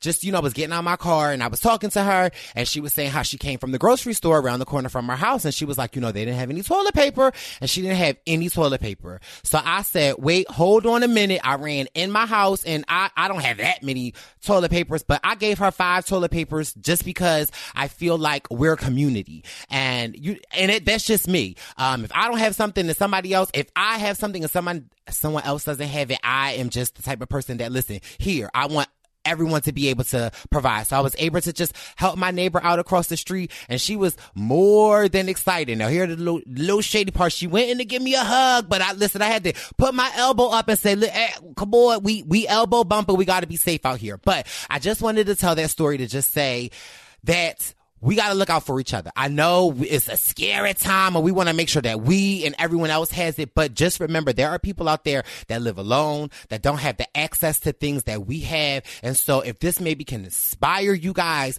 to just, you know, to just do something nice for someone else, that if you see somebody or you know somebody in your neighborhood, you got an aunt, an uncle, maybe check on them. Maybe you can drop something off to them. Just be a blessing to them because, you know, at one point in time, we all going to get old. We're all going to be not be able to be at our physical fitness that we are today. And so when things like this happens, like if it's scary for us, imagine how scary it has to be for them. So just think other than yourselves during this time, if you possibly can, because I'm so sure that it will come back to us. Um, and last on my, you know, church announcements, um, I wanted to say that, you know, you I live a, a very busy life. I have multiple jobs. I have a pretty active social life. I've got a lot of friends. And you know, I'm always ripping and running and I'm always, you know, you know, crunching time to make sure I have time for this podcast and just doing all of the things that, you know, life is. Life is a busy life. We live in a very busy society. However, with this quarantine and chill going on, I just want to encourage my Purple Pants Posse and everyone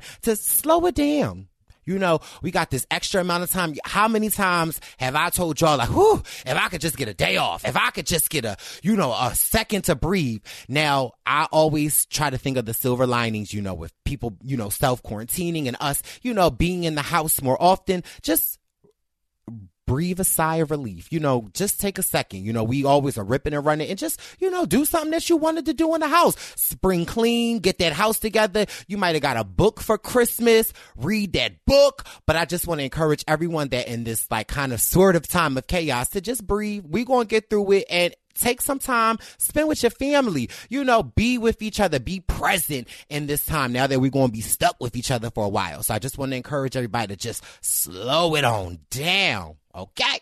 Well, all right, now let's get this menu popping. And we are back with this week's Survivor News with our resident reporter, Jack Atkins, reporting from the University of Chicago. How are you, Jack? Yeah, what's going on, Bryce? I'm doing well, but uh, I got a call the other day from the Survivor News station, bro. They said I had to start working from home, so you know, yes. it's a little staycation right now. We had to send you home, so give us the report. Like, what's going on before we get into the Survivor News? Like, what's going on at the University of Chicago? I mean, so basically, we have finals week right now, but a lot of my finals have either been canceled or, or they're optional or they're and they're all, they're all going to be online. And I have a couple papers as well. But then next week I have spring break. Uh, planning to head down to Tempe and then go home to visit my mom's in CT if all the flights go well. But then the the entire rest of our school year is going online. Wow. So I'm planning to come back to Chicago and just kick it with my friends and do the online classes. But it's pretty pretty crazy stuff right now. Everything's kind of closing down around me. So what does um, that mean for like kids that don't have anywhere to go? Like if it's just online, can they stay on campus or is the campus closing? Yeah, so they're providing like dorm housing for kids who need it, like kids who are international and stuff, but a lot of kids are just going home for the rest of the year. So Wow. Especially for the seniors, I, am friends with a lot of seniors. I live with some seniors. I feel bad because their whole sp- senior spring, you know, it's it's it's gone to the wayside because of all this. But definitely, but you know, there's definitely worse uh, situations to be in right now. So no, you kind of got to count your blessings a little bit. For sure, and it's definitely important to pra- be practicing social distance, baby boy. Even though I know you was out drinking, um, but you know, I think that it's something that we should take serious enough that, like, you know, giving your space and like kind of limiting your interactions. But I just wanted to make sure that you were good good. So definitely, definitely jump right into this week's Survivor News. What you got? I mean, shit, let's kick it off right up top. I want to give a shout out to Yul and I want to give a shout out to the Penner family, man. For sure. Uh, you know, Penner and his wife are just an absolute class act, and so is Yul. Uh, and I, I just really respect Yul for what he's doing. And I respect the show, honestly, for giving that segment to, to bring a little awareness to ALS because it's definitely a difficult disease to deal with. And, uh, you know, it's definitely a devastating thing completely agree and definitely was like definitely heart wrenching and just to see mm-hmm. everything that they're going through and obviously our prayers here from the Purple Pants posse to the Penner family and anyone else that is dealing with a a ALS. Of course. And so diving right in, Bryce, uh, right after that segment, uh, we get right into a tribe swap. And I, I, think maybe it's just best to kind of break it down a little bit tribe by tribe and just give some thoughts. So, first off, we got Dakal, which is Jeremy, Denise, Sandra, Tony, and Kim. A lot of legends on that tribe. I feel like maybe maybe the most legendary tribe, maybe the tribe with the people with the biggest reputations. Bryce, what are you thinking about that new Dakal tribe? I mean, definitely. I, I just think it's interesting Tony's like thought on that about the lions and the hyenas, um, and how he considers himself a lion and Sandra a lion. But correct me if I'm wrong. Jeremy has played the same amount of times that Tony has played. It's true. I mean, I mean, so Tony, I would say his reputation just comes mostly just from the the craziness of his first win, uh, whereas Jeremy's is a like Tony's such a wild card and so like such a big personality that that kind of makes him larger than life. But definitely, I think Jeremy, you could consider him something of a lion. Granted, his gameplay is a little more not straightforward, but like he he's like a very logical, reasonable player, and I think people kind of take that into account when they're thinking about, you know, who are these big threats out here? Because if you know how someone kind of likes to play, I think that lessens how, how much of a threat they are. But with but, Tony, I mean, it's like he's so crazy, yet still we, so good.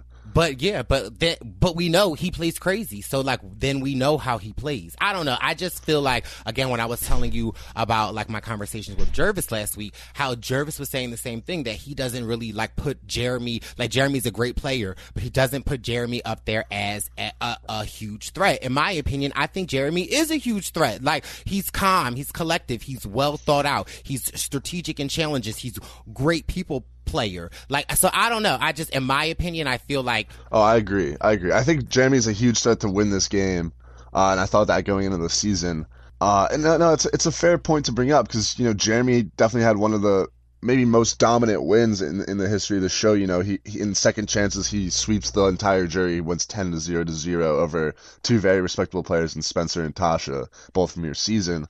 Um, but I, I, I think Tony's and I think Tony's win was almost so just unique that maybe that paints like a different kind of target on his back. Because even if you think about you know Jeremy, you can you can almost compare his win a little bit to like a Kim in that they both really had a stable grip on the game and kind of just ran the table. But I, I feel like there's almost a lot of winners that were kind of like that. Not to say that Jeremy and Kim aren't threats. I th- I think they totally are. But I think uh, you know Sandra having won twice, and then Tony just for being one of the biggest personalities in the history of the game, kind of puts them on a different level. But I totally agree that if I'm out there, I'm looking at Jeremy as a really big threat, probably more than a lot of other players. Definitely. And then we see Kim this week in the middle seat, which I think is a great seat for her, whether or not she chooses to go with Jeremy and Sandra or Jer with Tony and Sandra or Jeremy and Denise. However, if I'm Kim, I probably might take my chances rolling with uh, Sandra and Tony only because I see if I were Kim, I would try try to play an Adam Klein type of game in this situation. Yeah. Oh, I hope you covered your mouth. I did, I did. So okay. I hope you don't catch nothing. Uh, listen. Um, no, I agree. Kim is be- definitely in a in a very interesting position right now, uh, and it's a good position for nothing better than being the swing vote on a new on a new swap tribe. For sure, because if you roll with Tony and Sandra, they are huger targets than you, and then you'll mm-hmm. have a better opportunity to get them out. If you roll with Denise and Jeremy, you're more than likely to be at the bottom quickly. So I feel like if she plays an Adam Klein type of game and be honest with Jeremy and say like, "This is the way I'm voting," voting, but be honest with her, I think it could pay off and for her like later on. But who what what other tribes we got? Well, just quickly on Dakal, I've been seeing that uh, you know, there's it's possible that there could be a Cirie type situation where Tony goes home because Jeremy has, you know, safety without power where he can leave with tribal before the votes, and then Denise, Sandra, and Kim all have some type of idol, whether it's limited or a full power idol. Uh, so I'm just hoping we don't see Tony get screwed by all that. Yeah, definitely not. I definitely do not want to see the lion that is Tony to go home. I know. But moving on to Sele, our boy uh, Wendell, and and uh, he's got his boys Nick and Yul, and then the the ladies Parvati and Michelle. I know Wendell and Michelle have kicked it a little bit, maybe at the karate dojo. I don't know. um, but you know, what's the? Can you give us a little more scoop on that, Bryce? What's the scoop you want, Jack? I mean, so we see Michelle and Wendell kind of giving uh, the confessionals a, a bit different of a twist. You know, Michelle saying they dated for a while. Uh, and it was, you know, she was given pretty awkward. It, it, was a whole, it was kind of a whole awkward mess, to be honest with you. Uh, Wendell was just saying they had kicked it, although I think they, he admitted like online that they had dated a bit, so maybe he was just downplaying a little bit. But you know, what's your take on on the whole dynamic right now? And it, honestly, if you were out there with an ex, would you be like more willing to work with them, or would you be like, totally against working with so them. I guess I could see where Wendell is concerned that like, you know, obviously in this season of Winners at War, where relationships come to haunt you, like, you know, if you are seen connected to them, then that's a reason to take you out. Mm-hmm. So I definitely would see why he's airing with caution. However, one thing that pissed me off about him, um, I think Parvati said it, was that he's acting very comfortable. Like, stop acting so comfortable. Like, you know, get in where you fit in and, you know, you are very comfortable with Nick and Yul Wendell, but don't forget that there's still Michelle and there's still Parvati and there's a chance of another tribe swap. So you need to try to like make them feel like you're working with them and not like you're the king mm. of this tribe. And I feel like I was like very disappointed to see Wendell in that aspect. Like, what is you doing, baby boy? Like, stop. Like, no, you, yeah. like, so that frustrated me a little bit. I know you have the numbers and that's great, but we don't know what the tribe swappers are going to be like. So I feel like you need to be getting in and fitting in with people as much as possible, keeping your distance with Michelle, but still keeping it cool. I don't feel like he's playing it cool. Yeah, no, I totally agree. Like, I think it's good of him to downplay it because if you come into this new tribe swap with Michelle and you're suddenly like all buddy buddy and like, oh yeah, we dated, like we're so excited to see each other.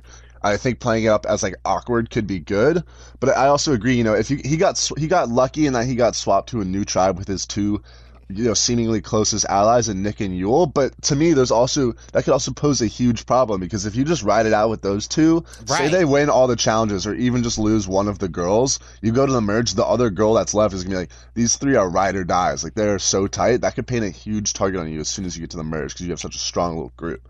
Absolutely. So I'm definitely like worried for his position in another tribe swap. Like I don't know whether or mm. not the Survivor guys will be on his favor um, to like switch. And we are getting close to the merge, so it's yeah. like you know. I, yeah, I don't know if there will be another tribe swap because we know the next episode is a double elimination, and then that's right. going to bring us down to twelve.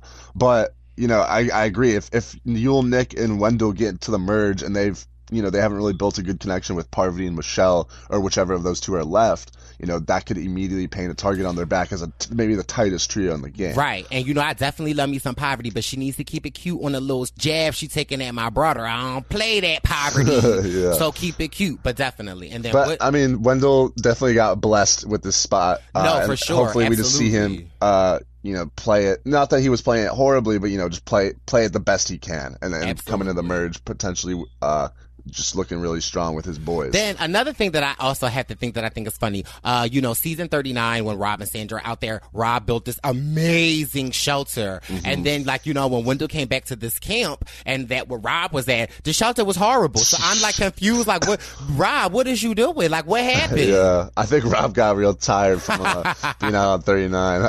um, but yeah, so moving on to the next. Um, and so let me ask you this: If if Sele goes to tribal, who do you think goes home?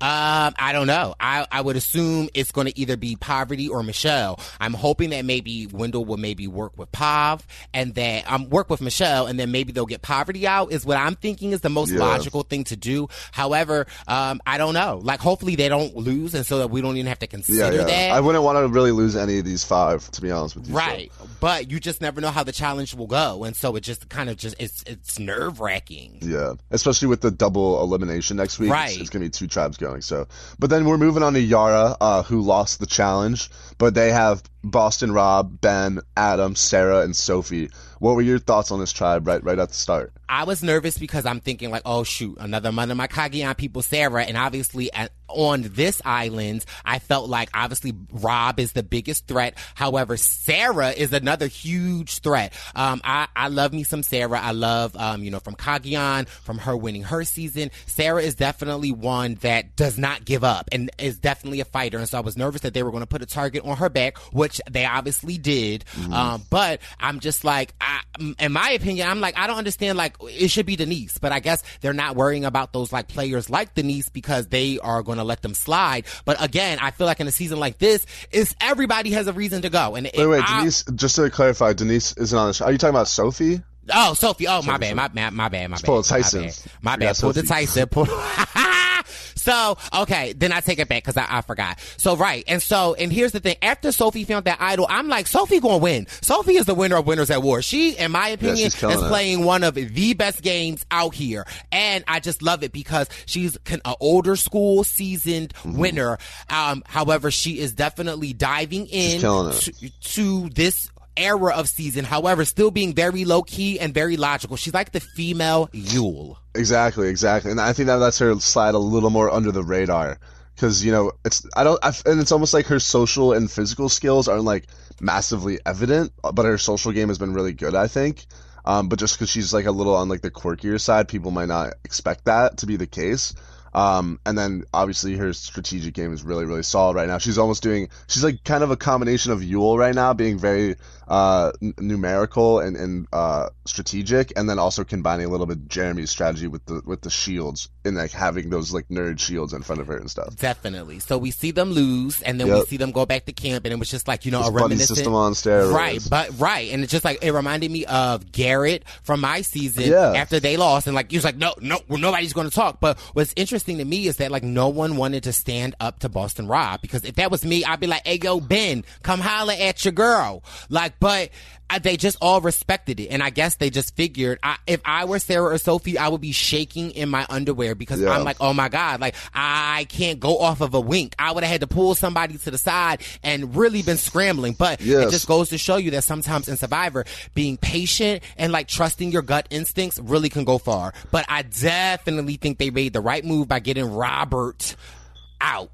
So Uh, this has me kind of confused on a few different levels, Bryce, because to me, it's like we didn't really see the moment where Sophie and Sarah were convinced, and maybe that's intentional so that it's like kind of a blind side to the viewers. But for me, I was at home saying like, Sarah, you got to use this vote steal right now. Like, Right. how do you not use the vote steal? Because I know she's used it right before, but I think she may be one of the only people in Survivor history to properly use the vote steal because, for one, it's so situational, and two, it's just generally hard to know exactly where all the votes are going to lie that you're going to use Right. it properly. And, like, this is a clear instance to me where you use it, you guarantee yourself and your allies, uh, Sophie's safety, and then you don't really have to worry about it. So, I mean, ultimately, good move by her because I guess there was some interaction where they were like confirmed that they were going to vote out Boston Rob, but I was a little bit shocked. And then I've also heard theories that like while Boston Rob was doing the confessional about the buddy system, that's when the four of them came to the agreement that Boston Rob should go.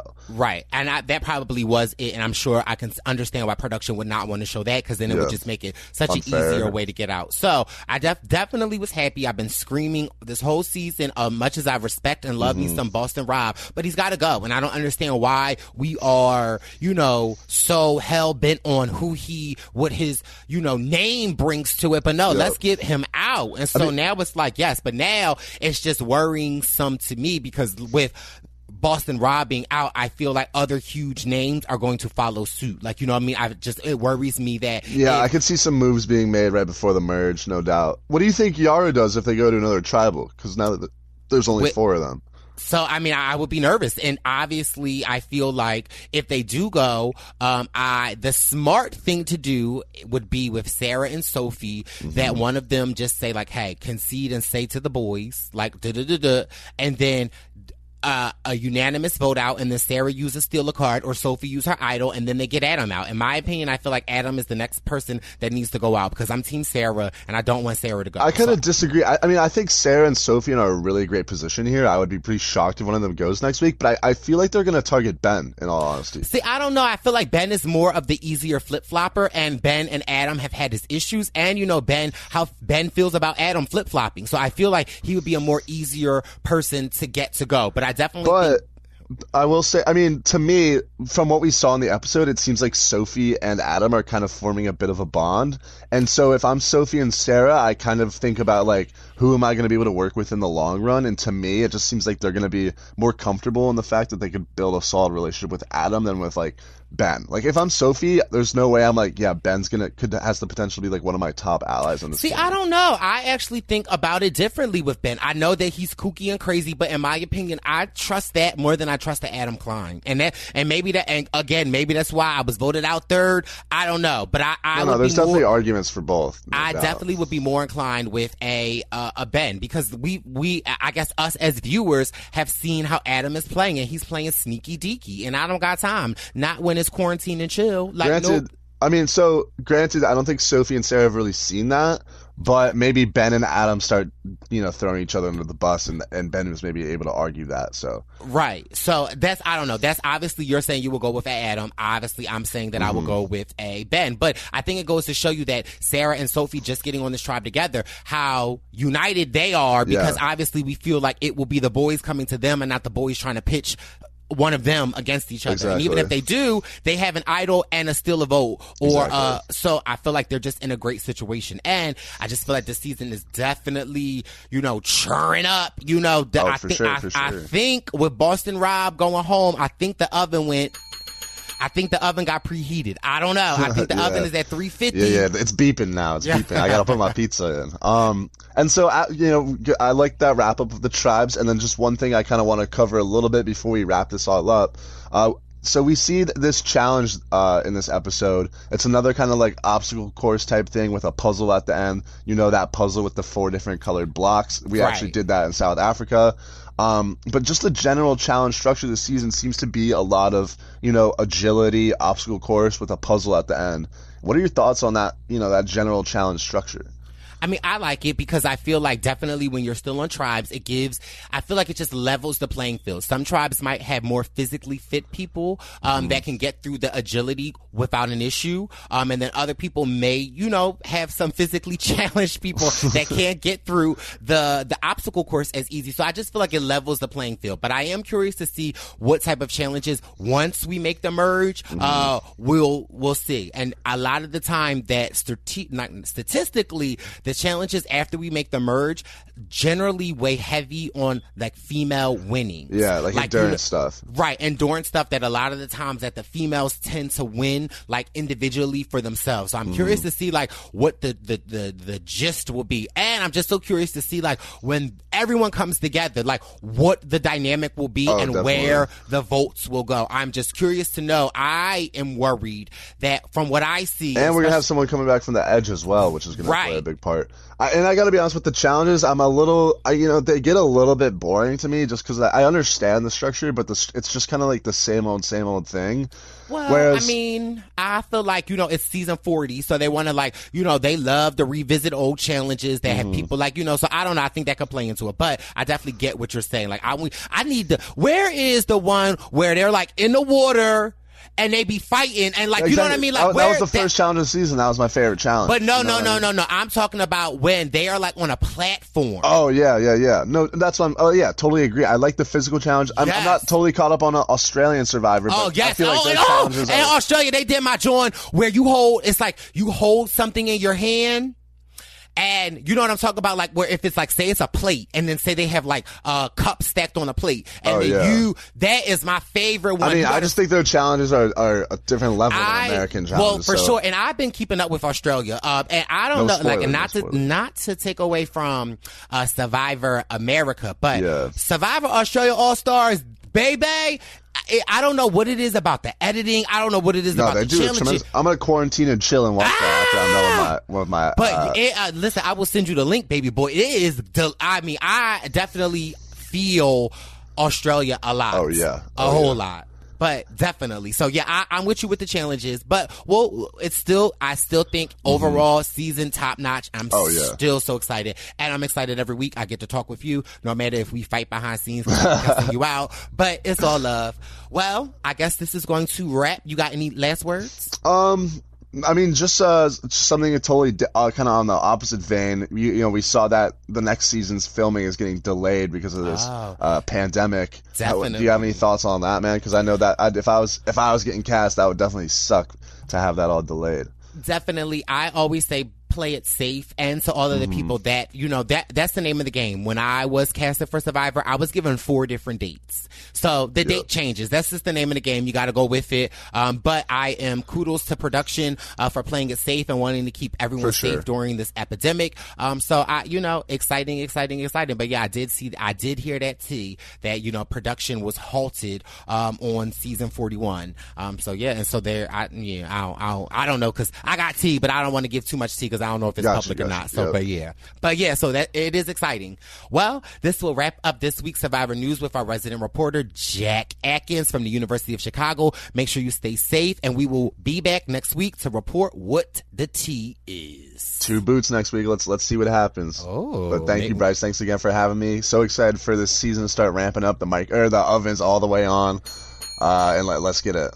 Let's go. All right, now we are on to love, not love, but life after lockup. Now, baby, we only got one more episode left before the season finale, and this episode did not disappoint. So this episode picks up with our girl Angela and Tony.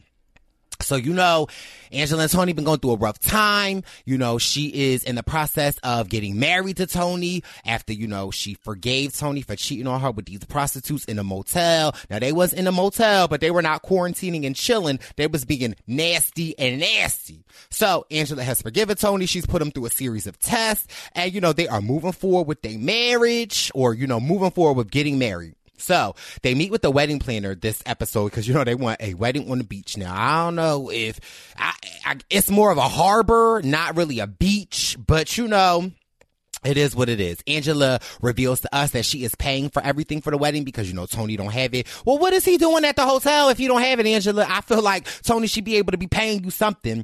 Um, and so as they are like setting up the stage and you know they're meeting with their wedding planner, the wedding planner's like your bridal party will be here. You know Tony's groomsmen will be here, and Angela's like Tony don't have no groomsmen, and Tony's like, but no, but I, I got a best man. Uh, my best man's going to be Andre. Angela's like, who's Andre? I never heard of Andre. Okay, this furthermore, you getting married to somebody you don't even know who his best man is. Okay, but listen, I'm just still trying to get the text back. All right, it's quarantine and chill. I ain't even get nobody to text me back. But anyway, Tony reveals that you know he was in jail with this guy named Andre. He was super close with him, and being as though that Tony is far away from his family, he wants someone to be there. Angela instantly is upset about that, so they go through this fight. And then Angela comes to the conclusion. She's like, fine, he can be your best man. And Tony's like, well, he's throwing me a bachelor party. And you know, Angie, Angie flips out, but she's like, okay, fine. You can have your bachelor party. So fast forward to the bachelor party. It is Tony and Andre. However, you know Angie's best friend Tom, who was in love with Angie, who I really think Angie should be with, but she ain't really into Tom. She invites Tom. Now, first of all, how she invite Tom to his bachelor party? But she sends Tom to there to the bachelorette party, not the bachelorette party. Okay, the bachelor party. She sends Tom. It's all awkward. It's just the three of them in this little janky little strip club. But actually, it's not that janky. It looks kind of nice. So they're in there. Tom's just like, you know, everybody gets a confessional. He's like, you know, I really think Angie put me here, you know, to see what's going on with Tony at this party and, I, and I'm going to do my part. So Tony tells Andre about Tom and Tom is, you know, a little intimidated by Andre. Andre's like, you know, so you're not here for him? What, what you in love with Angela? And Tom's like, well, you know, and Tony is like, yeah, he proposed to her. And so Andre is like, so what you trying to stop the wedding? And Tony, Tony, Tom is like, well, if I could, I would. And then baby, Andre, he kind of sort of threatened Tony. He's like, well, listen, you ain't, listen, you get crushed if you try to stop this wedding. You'll get crushed before or after the wedding. Okay. So then all of a sudden, Andre arranges for Tony to get a private lap dance. So Tony goes into this like weird little booth to get a lap dance. And here come Tom with his phone taking photos. Okay. Snitches get stitches. You better be careful, Tom, around Andre. So he takes a, a video of Tony getting a lap dance and he sends it to Angie. And y'all know Angie in less than 2.3 seconds. Skirt! she pull up to that strip club, okay? She marches in there. She's like, what are you doing? What are you get get their stuff and let's go? I can't believe you're here with these little dirty strippers. Well, girl, what you? I mean, like, so I feel like eh, eh, Angela. It's a bachelor party. He's a so baby. Tony get his stuff and he marches on out the strip club. And they're set to get married tomorrow. So we'll see. Angie seems pretty upset. So we on to my girl, Lacey, Shane, and John. Now, mind you, you know Lacey is a friend of the show. Hi, Lacey. Uh, but Lacey pissing me off, okay? Lacey, I love you, but you wrong. So we know Lacey is with Shane. You know, Shane told her that right before they got married, he cheated on her. He was drunk, uh, but he loves her and he wanted to forgive her. Since then, Lacey has not been on on him at all. And she's really been going to her ex, John, who Shane hates. She's seen John at work. Then this episode picks up where they're like, practically on a date going out to eat somewhere and Shane is at work. And so Lacey and John are really talking and John wants Shane out of the house and Lacey is sort of like obliging to it. She's like, you know, you're, you're right. You know, I just, I don't trust them. And though she goes to text her dad and John takes the phone like, who you texting? And Lacey's like, I'm texting my dad. Stop. And then John just really gets upset because he's like, I feel like you playing me. Like you playing a both of us. Like, you know, he got to get out that house. I'm, I, am i am not doing this with you. So then the next scene we see is that Lacey gets dropped off. Now, mind you, when we first seen him, it was light out. Now John is dropping her off at the house and it's dark. And basically, uh, Lacey um, says that she has not been intimate with John yet because she wants to break up with Shane before she wants to be intimate with John. So she goes into the house and mind you, John is outside the house. We pull up to the house. She goes in the house. Shane is laying down on the couch, not the couch, the bed, playing, you know, some sort of game system. And, you know, Lacey's like, you just got home from work. And Shane's like, yeah, I just got home from work. It's a busy day. And so Lacey goes from zero to a hundred. All of a sudden, Lacey's like, well, you need to get your stuff and you need to get out. And Shane is like, well, where is this coming from? Because yesterday I put the, the trampoline together with, for the kids and your dad. We good. I woke up this morning. I went to work and now all of a sudden you is just going crazy. And she's like, you're just a liar. You're a fraud. You're a liar. Get out. Get out. And Shane is like, I mean, you really want to do this? You really want to do this? Get out. And Shane's like, that's real messed up. She's like, you're a liar. You're a liar. And then all of a sudden we see Lacey on her phone texting and then she kind of like runs out the house and Shane's like, where are you going? Where are you going? Why are you running? Why are you running? We need to talk. So obviously we know Lacey going out to John. So as Shane is going outside to basically chasing Lacey, like, what's going on? Whoo! Here come John, like Big Daddy's home. Oh, wait a minute. Whoa, who, who Big Daddy? And then, of course, you know, episode over, so we gotta wait till next week to see what happens. But whoo, Lacey, you wrong for that. Okay, you need to work it out with Shane Lacey. Okay, playing with my Shaney boo like that. So then we got Clint and Tracy. Now, whoo, now they, they are a whole hot mess and a half. So we know Clint Tracy, they got arrested you know, they found meth on Tracy, so she got locked up. Clint only had weed. He got let go. He went back home. He paid $5,000 bond for her to get out. They were out for a couple of days. They were together. One day he woke up and Tracy took off. She took the car and the dog and was gone. Clint was distraught. You know, he went to his mom's house. His mom basically gave him an ultimatum like, we're done with you and Tracy. If you are going to be with Tracy, we are not supporting you anymore. So Clint was like, I'm done with her. He stayed at his mom's house and then he got a phone call. Tracy says she was back home.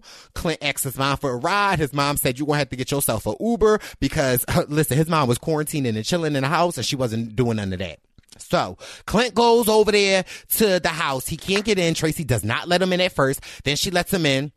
And Tracy got clothes in her hand. I don't know what she girl was doing. So Clint is like, "What are you doing?" And Tracy's like, "You know, all you look at me as a as a drug user. You know, you don't look at me like your wife." And Clint's like, "What are you? I, you need to get help. You need to get help." And you know, Tracy essentially is like, "I don't want to get help." And so Clint's like, "That's it. It's over." And then all of a sudden, now mind you, I told y'all, you know, Tracy has her own issues. And I don't know what Clint's issues are, because in my opinion, you know, listen, I could look at somebody and read somebody. Clint got his own. I don't know what Clint's drug of choice is, but he is definitely like, I don't know. So when Tracy basically says, go find a new wife, I'm done with you, Clint starts pounding his face like rock, rock, rock, like what And the I was like, oh my god, somebody do something. Just started pounding his face. And he grabs his phone. He's like, that's it, that's it, that's it. And then Tracy's like, yeah, go call your mom. Go call your mom. Now mind you, I'm thinking he about to call the police to have her getting out. I don't know who he's calling. Next thing you know, uh, Clint is his mom. He's like, I'm done. I'm done. I can't do it. I can't do it. And she's like, don't argue with her. Don't argue with her. Just leave. Just leave. And he's like, okay, I'm going to come there. I'm coming there. And so Clint's like, I'm going to take the dog, Tracy. You took the dog without me knowing. So then Tracy's like, go ahead, take the dog. So I guess Tracy is now packing some things up. And as she's packing her things up, she's like, where's the photo of the ultrasound? And Clint's like, I don't know. I didn't touch it. I didn't touch it in your stuff. I didn't throw it in the trash. I didn't throw it in the trash. And then she's like, you probably did. You probably threw my stuff in the trash. And he's like, I didn't throw it in the trash. I didn't throw it in the trash. Like you actually threw it in the trash. Now, ooh. Now I'm like, what? Then all of a sudden we get a confessional of Tracy. And Tracy's like, you know, that they were pregnant at one point in time and she got a miscarriage and she felt like that was probably one of the worst mistakes of her life. You know, at the time she didn't feel like they could financially support it and that the fact that Clint would say that she actually threw it in the trash really upset her. And so the next thing you know, we see Tracy and Clint and, you know, Tracy's crying and Clint's like, I just really want the best for you. I just really, and then all of a sudden they laying on the bed and Clint's like, I just really want the best for you. Ciao. Clint, Clint need rehab. Clint needs rehab from Tracy. So that's where we left off. Now, mind you, we know his mom is expecting him to come home. So I don't know what's going to happen with that, but listen. Now let me get into the, the juicy juice of the episode. Megan, Michael, and Sarah. So y'all know Sarah is the baby mom who's actually his wife, uh, who lives in Albany or Rochester, New York. Michael came in to see the kids. You know, he brought his new girlfriend, Maria. Maria, Maria. That's my name, Bryce. Don't be saying it all loud like that, okay? Get to, get to what happened today. Get to what happened, Bryce. Okay, sorry, Maria. So we know that, you know, last what happened was Mike went over to Sarah's house to see the girls. He spent the night. Him and Sarah had intercourse. He told the kids he was going to come back next tomorrow for an ice cream date. Tomorrow came and went. The kids was looking for him. He didn't come. So Sarah said, I'm going to pull up to the hotel. Sarah pulls up to the hotel and coincidentally, as she is just pulling up to the hotel, Michael and Maria are going out for a cigarette. So Sarah approaches them and says, Michael, can I talk to you about the kids? And Maria goes crazy. You can't him. You can't him. Don't be so, mind you, they're like sort of about to get to an altercation. Michael is yelling at Maria like, sit down, get back, stop, chill, chill, chill, chill. So then, in the midst of all of that, the the hotel manager. Now I don't know if I'm making this up because y'all know when I be watching, I literally be sitting on the edge of my bed like, whoo, whoo, whoo. So I was screaming, so I can't really tell what happened. But I think the manager was like, y'all need to calm the f down because y'all disturbing my guests. So when the manager said that to Mike, Mike went crazy like, hey, don't you talk to them like that. Well, first of all, y'all is being loud, and if I was the manager, I would have just called the police. Hello, hot 911. This is Motel 6 where we leave the light on. I have some life after lockup people in my lobby. I need for y'all to come. That would have been me. So Mike and the manager start getting into it. And all of a sudden he's like, I'm calling the cops. Now here goes Sarah. Sarah like, Mike, they calling the cops. Get in my car. Let's go. Get in my girl. What, Sarah, what in the world? What you mean get in my car and go? Girl, he don't want to go with you. So it's this big whole commotion. Sarah is like, get in my car. And Maria is like, he don't want to go with you. So all of a sudden, We TV gets a van. A van pulls up and Michael and Maria get in the van and then the van drives off and Sarah is just standing there. Now, at this point, I do kind of feel bad for Sarah, but I feel like Sarah, you are just in love with Michael. Like you keep trying to make this about the kids. Yes, it is about the kids, but it's more about your relationship with Michael. Just own up to that. Okay. So she's standing there like, he chose her over the kids. Now I've got to go back and tell the kids that he not coming and they've been looking at the cars every day. Girl, the, the kids, the, 109876 because I don't want to be mean to Sarah, but I feel like you already know what it is, Sarah. Like, you know what it is. Like you know what it is. So then camera pan back to Michael and Michael and Maria in the car. Maria's like, baby, can I just talk to you? Just calm down, calm down, just breathe, breathe, breathe. And then we see uh we see Michael and he's kind of sort of got like tears in his eyes and he's just like, you know, all of this because she wanted to come up here, you know, and I really just feel like she wanted to see what you look like and that's it. Then we just see them driving off and next week is the season finale and it's a lot of like hinters in the season finale that I don't even want to get into. We just gonna have to wait and to see next week because ooh, I'm trying to tell y'all life after lockup is popping. Y'all better watch Friday on WeTV so we can get caught up. That's your quarantine and chill homework. Purple Pants Posse. So moving right along, we on to 90 Day Fiance before the 90 days. So y'all, but Purple Pants Posse, I have to, you know, when I'm wrong, I admit y'all was right. 90 Day Fiance is good. Now this is, this actually isn't the show 90 Day Fiance. This is like another show, just like Love After Lockup, Life After Lockup. So, you know, TLC is on it. So this is basically, you know, um, 90 Day Fiance is a show that follows couples who have an existing relationship online but have haven't met in person, and we follow the journey to them experiencing, uh, meeting their people, and you know, falling in love, and then you know they've got 90 days before they get married. so this show is about these couples but before the 90 days. And so they are a couple of couples on this show that I just wanted to touch on.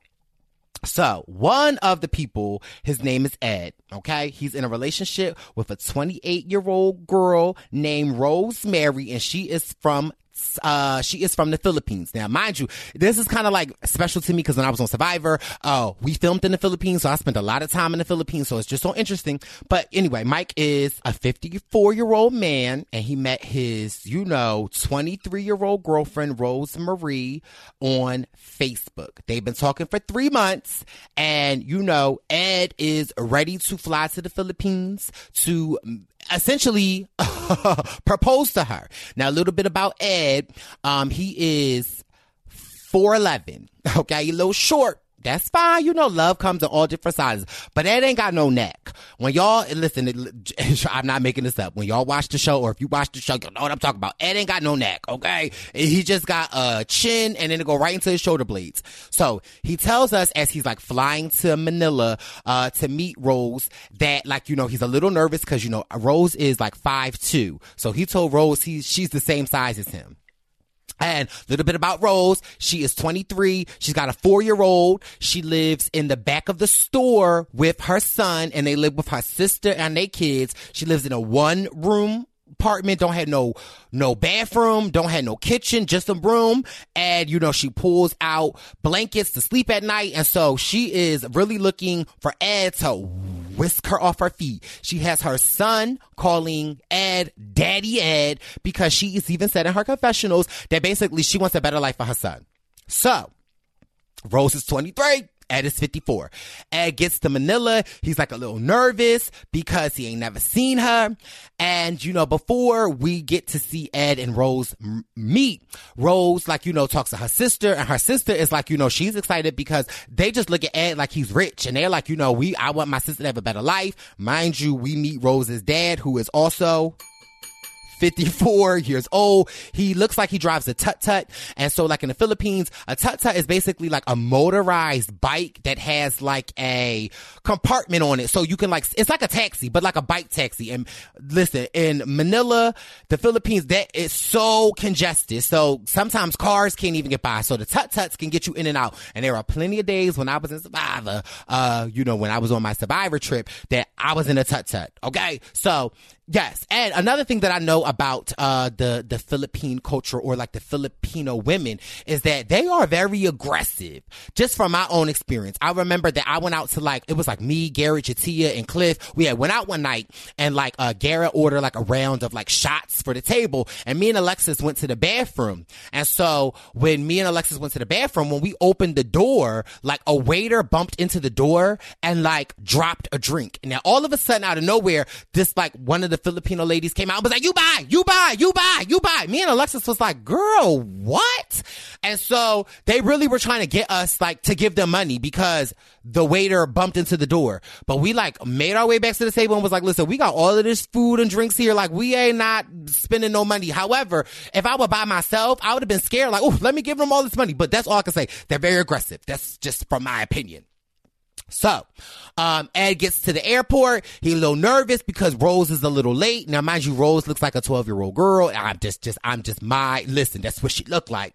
So Ed is like, oh my God, she's so beautiful. You know, they check into a hotel and Rose has never been, allegedly, she's never been to a hotel or never been to Manila, never been to the big city.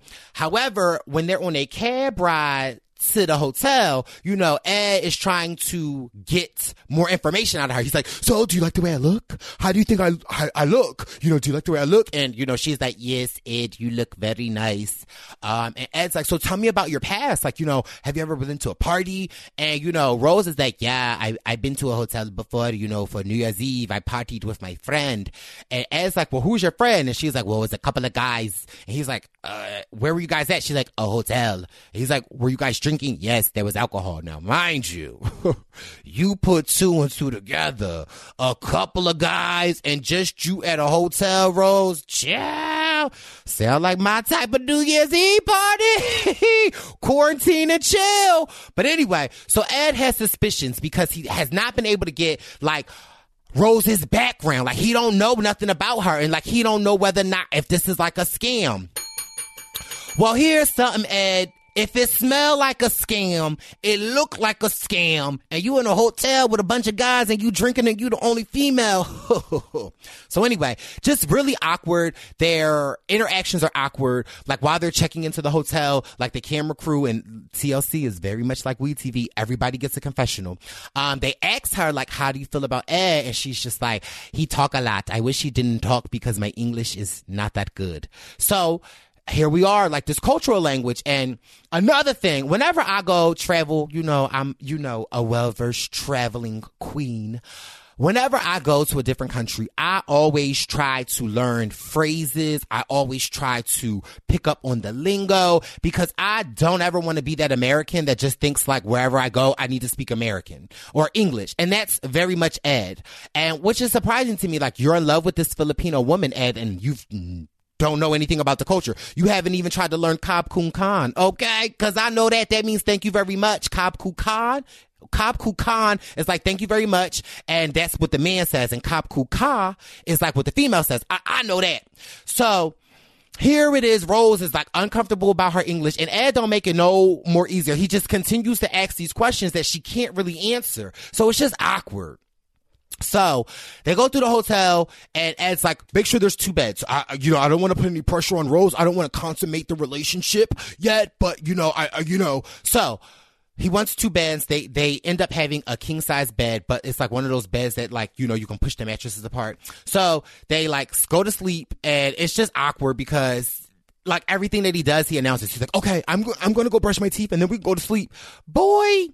So, but Ed does tell us that he does not want to have sex with Rose until she feels comfortable, and he wants an STD test from her. Okay, I'm all for that. Makes sense. So they wake up the next day. They go into town because Ed, like Rose didn't have pajamas. So Ed had to like buy her, like Ed gave her one of his t-shirts. Um, and so he was like, you know, I just felt really bad. I, I, I felt bad. So he's like, I really want to go buy her some, uh, some clothes and so, so whatever. So they get to, uh, the market and it's the Philippines. It's like crowded and hot. And so Ed is taken back by how much of crowded it is. Now, mind you, me, I love it. I'm a people piece. I'm a people watcher. I would be just looking at all the people. And so Ed is like so uncomfortable. Mind you, he's got a whole TV crew with him. He's 4'11 with this like, you know, five two Filipino girl and people are looking at him because they already know what's up. And like, you know, that is, that's the culture. Like a lot of men come to the Philippines for women and they come for children too. Cause don't listen. You think that sex trafficking thing is not real? Go to the Philippines. When we were in the Philippines, we seen so many uncomfortable things. It, ugh. Anyway, so they get to the shop and Ed wants to buy her a, a shirt and they're like, it's 20 pounds. And so Ed pulls out his wallet and baby Rose just go in the wallet and say, she like, give me your wallet. And mm, the aggressive side, she ain't shy then. She goes in his wallet, takes the money out, gives it to the person and tells the guy to keep the change. And Ed's like, it just, it just makes me really uncomfortable. Like, it makes me uncomfortable. And so uh, the whole time that they're shopping would have been for like five minutes. They go to like three different stores and she's taking the money out of his wallet. So then after like the third store, Ed is like drenched because he's, you know, low height and weight challenge.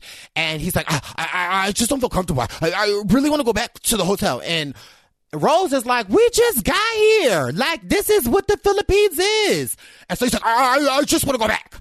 So they go back. And in Ed's confession, he's just like, I really want to know whether or not Rose really likes me for me or whether or not Rose is, you know, in it for the money and a scam. And then he reveals to us that Rose's sister contacted him last week before he came asking for money because the store that Ro- that Rose's sister runs, she says it's not making money and it's about to close and if he could be a financial help to her. And if you don't get out now, I mean, if you don't get, I mean, cha, I can't even. Listen, I'm trying to tell y'all. So there's another couple I want to talk about, and baby, y'all, y'all will not believe it. So it's a young lady named Lisa, and she got the nerve to be from Pennsylvania. She from York, Pennsylvania, which is maybe about an hour to two hours away from Philadelphia, and she is in love with this Nigerian man named Yus Usman but he goes by Soldier Boy, and he is a, a entertainer and a, I don't, I wouldn't say a rapper, but you know, he writes songs. He's an entertainer. So Lisa has been dating Usman online. She's 53 years old and she's a hospice worker. Um, and you know, and Soldier Boy is a 30 year old, uh, Nigerian man, uh, who's an entertainer and a musician. They met through social media and you know, that's how they met. And so, you know, she is on her way to Nigeria to get married because she wants to bring Soldier Boy back to the States with her because she wants some young chocolate tenderoni. Okay. Lisa trying to get her groove back. Okay. Now Lisa is, you know, she, you know, she in her fifties. You know, she a little heavy set. Looks like she's, looks like, looks like she could be friends with Angie. Okay. She smoked them cigarettes. Um, so Let's talk about Soldier Boy. Soldier Boy lives in a village in Nigeria. He lives with two roommates. They live in a one bedroom house uh, with no running water, just one bedroom. They all share the bedroom. He's got, uh, and they get a bucket of water and that's how they wash. And so, but you know, what I love about Soldier Boy is, is that like, I love his personality. He seems fun and he basically tells his friends that like, you know, although Lisa is not, you know, the girls that he's normally attracted to, he's willing to make it work. Now, mind you, he tells the producers because the producers ask him, cause mind you, TLC producers, they shady the TLC producers asked him like, "Are you attracted to Lisa? Like, how do you know you can make it work?" And so, uh, Soulja Boy is like, you know, uh, she's not what I am used to, but I am fully committed. And mind you, oh, this is the whole thing. He calls her baby love. So he's like, you know, she's not what I'm used to, but she has the lady parts. So I- will be able to work with it. What? I what? What the? What? What? Uh, she got the lady parts. 1098. So I can't get nobody to text me back during this quarantine to chill, but Usman is willing to make it work with Lisa because she just got the lady parts. I mean, I, uh, but Lisa is extremely jealous. So, you know, Usman is an entertainer. He's got social media. He's got Instagram. He posts videos, new songs. And so if any female writes on his page, like, oh my God, I love the song. I love you, Soldier Boy. Lisa will slide in them DMs, talk about don't be messaging my man. Cause Lisa don't play about Soldier Boy. So Lisa takes the 18 hour trip to Nigeria. She arrives to Nigeria and Yusuf and his two roommates pick them up. And Lisa is like, what is going on here? Like, why is his roommates here? And so they're in the backseat of the car. Now imagine when they see Lisa. oh, let me drink. Hold on, wait, let me with the whistle, y'all. Mm. Mm. When they see Lisa, you just have to watch what how they look. They just like, ooh. So Lisa and or Baby Love and Soldier Boy are in the backseat of the car and they are kissing. And the roommates are like, why do they have to kiss so much? Normal person kisses three times. They kiss 20. So they get to the hotel where Lisa is staying at and they, uh, they get her to the room and, you know, the, the roommates is like, okay, Soldier Boy, you coming with us? And Soldier Boy's like, I'm going to stay with Lisa. And they like, are you sure? They are like concerned for Soldier Boy. So Soldier Boy and Lisa, they go into the room and mind you, they're like, you know, talking and basically they in the room for like three minutes and Lisa is like, okay, to the cameras, y'all gotta go. Y'all gotta go. Y'all gotta go. So the next morning, they wake up and, you know, they're like, so did you have a good time with Lisa? And Soulja Boy's like, yes. If my expectations, if what I like is a hundred percent, Lisa was definitely 70% and I can work with 70%. Another thing that I think is like a little like tasteless on Lisa's part is they say that they had sex and basically Lisa uh, reveals that they had sex without a condom. Girl, what in the hell are you doing? Okay? Without a condom. Ciao. Okay, if you think the coronavirus is easy contractable, it's a lot of other STDs that you could get, girl.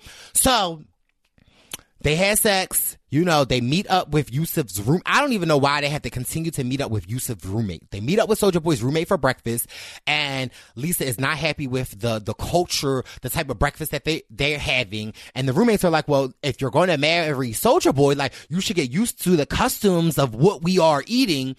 And so they start talking about this marriage because you know Lisa wants to marry Soldier Boy while they're here, and one of the roommates is like, "Well, I'm gonna just be honest with you, Lisa. I don't know Soldier Boy's mom is to like you because you're white. And, you know, in our society, they don't really like their sons to be with white women. And Lisa's like, oh my God, I can't believe that people still think like this. Yes, girl, people still think like that, okay? And so she says to Soldier Boy, well, we're getting married with or without your mother's blessing. And so the roommates get a confessional and they're saying like in Nigeria, our culture are like people respect their parents a lot. And if the parents say no to something, then it's not going to happen. And so, you know, Soldier Boy, she's like, we're going to get married if your mom doesn't like it, right? And Soldier Boy is like, well, we have to cross that bridge when we get there. And Lisa's like, what? So she gets up from the table and starts walking away. She start her her blood pressure start getting up. Okay, you know her blood pressure start getting up, and they're like, "Are you okay?" She's just like, you know, I thought I was going to marry him. And now it's a possibility that I might not be married. I, I just don't know. I just don't know. Ciao. I'm trying to tell y'all 90 day fiance. I was sleeping on it. I apologize. Purple pants posse because the 90 the 90 days before the 90 days is even more popping and so there are about four other couples that i would love to talk about but i'm just trying to wet y'all whistle to this. So make sure y'all get into the 90 days before the 90 day fiance because it's delicious all right. Next on the menu, I have social distancing. So I wanted to talk about it because I wanted to be honest about like my personal take on it and, um, you know, how things have developed with this coronavirus and everything going on. Uh, because last week I was aware of it and, you know, I, I still was going out. I'm like, I'm going out to the bar. I'm doing what I've got to do. But the more research that I have done and the more I see when I look at Italy and I see everything that's going on with Italy, I definitely think that we um, need to take it serious. Um, and I just think I just wanted to put it on the, I talked about it in the church announcements, but I just wanted to go dive a little more deeper into, you know, social distancing. And I think that it's important. Um, over the weekend, I was like watching my stories and I'm seeing a lot of my friends going out to these parties and I was even tempted to go out to a party, but with them you know, quarantining people with like the amount of schools in the Philadelphia area and nationwide have been closing down, all of the jobs that have been closing down. Um, obviously it is something so serious. And so I was like watching the story of this lady who is in Italy who's quarantined and how they're saying that like you know their first couple of cases were around February 21st and then with it with the virus being so contagious you know from the droplets from our spit our saliva we touch our face and that just how quickly and that you know most people that have you know pretty strong immune systems like, you know, we'll be able to get over it. But the people that are the elderly people over 65, people that are, have, you know, compromised immune systems, like they might not be able to recover from it. And people can be symptomatic. People can not have symptoms of it and still test positive. And I definitely think until we are able to get it under control, I think that it would behoove us as a society to really try to like social distancing as possible. If they are shutting down the liquor stores, if they are, you know, I believe just in like New Jersey, um, New York, and another state, they like banned gatherings of larger than 50 people because it's so easy to pass. And I'm just like trying to just pass on to my purple pants posse how important it is for us, I think, to take it serious. Um, if you have to go to work, you got to go to work. But you know, the other outside things that we don't have to do, like going to the bars, going to the movies, different things, I definitely think we should take a step back and really just try to like quarantine ourselves. And I know it's going to be hard, but listen, y'all better get the Uno game out, okay? Y'all better get that book that you didn't get. You better Netflix and shit. Like you just like I and what I'm saying is slow it down. And I've really I've been I've isolated myself since Friday. I haven't gone out. I have I've like you know only run errands that I've had to, and I've really been trying to take heed to it because I really think that you know I have to lead by example and I have to practice what I preach. Um, is this situation scary? Yes. Does it scare me? No, because I know that we will get through it. However, it scares me for the people, the vulnerable population. You know me, my social worker kicks in. I think about the children. I think about the elderly people. I think about the sick people. Like those are the people that it's really going to affect if we don't as a society take a step back until we are able to get it under control. And I know that Rob did a podcast with Dr. Mike, um, and uh, I forget the other people, but it was really, really informative. They were able to answer a lot of questions. So if you guys have not checked that out, check that out. But I just wanted to put the social distancing, um, out there because it's like, again, like a week ago, I was like, please twerking at the club. But fast forward a week and we see the seriousness of it. And I'm like, you know what? Let me take a step back because if we don't follow like or take some type of precautions, like this could be something even more like and I don't even got time to think about that because my glasses always have full but I do think it's important to take precautions. Wash your hands get hand sanitizer don't hog the toilet paper. You know make sure that you guys have the essentials in your house. Like I didn't go food shopping because I've got a freezer full of food that I never eat because I'm always eating out. And I'm like you know what child? I'm gonna use this self quarantine this social distance to boost up my my working out and my dieting and getting myself on track and really like self-care reflect. I got all of these masks facial masks for christmas. Baby i'm doing a mask a day. I'm self-caring. I'm i'm preserving myself. I'm preserving my sexy. So i just want to just spread a little love and just like you know take it serious. Like, you know, if you see other people out there, your family and friends still going out there, just shoot them a text like, listen, guys, I, you know, it, this, it, we need to take it serious. And so I just wanted to put that on the Purple Pants menu because I want to just spread some awareness to my Purple Pants posse. Now let's keep the menu moving with our Purple Pants premonition. And just like that, we are back with another Purple Pants premonitions. I'm so excited to have my friend, my mentor, Gangsta Gurry, back on the Purple Hi. Pants podcast. What's going on? Nothing, boo. How are you? Happy, happy day. yes, I am excited. I am, you know, spiritually ready to be mm. fed this good old premonition through these Reiki cards, through, you know, all, all that you do. I'm so excited. You know, we, we, we need it. Listen, I was about to say there's so much that's going on in the world, child. There's so much happening. There like there's people dying, Kim, like for real, for real. And it's crazy because we are having to find like our center, find our peace in the midst of everything going on. And I feel like every day is just like, well, what do I have in my tool belt, in my toolbox to make sure that I'm feeling good to go, you know, feeling nice and grounded so that way I can take on another day because there's so much shit happening. Definitely, definitely with this coronavirus, with our administration, with these travel bans, with these bills. Mm-hmm. You know, it, mm-hmm. it's a lot t- to take in. It very much is. And it's just like right now, I feel like everybody is being called to really just like slow down and process. Like, what's the most important thing for you moving forward? Like, everybody is being told,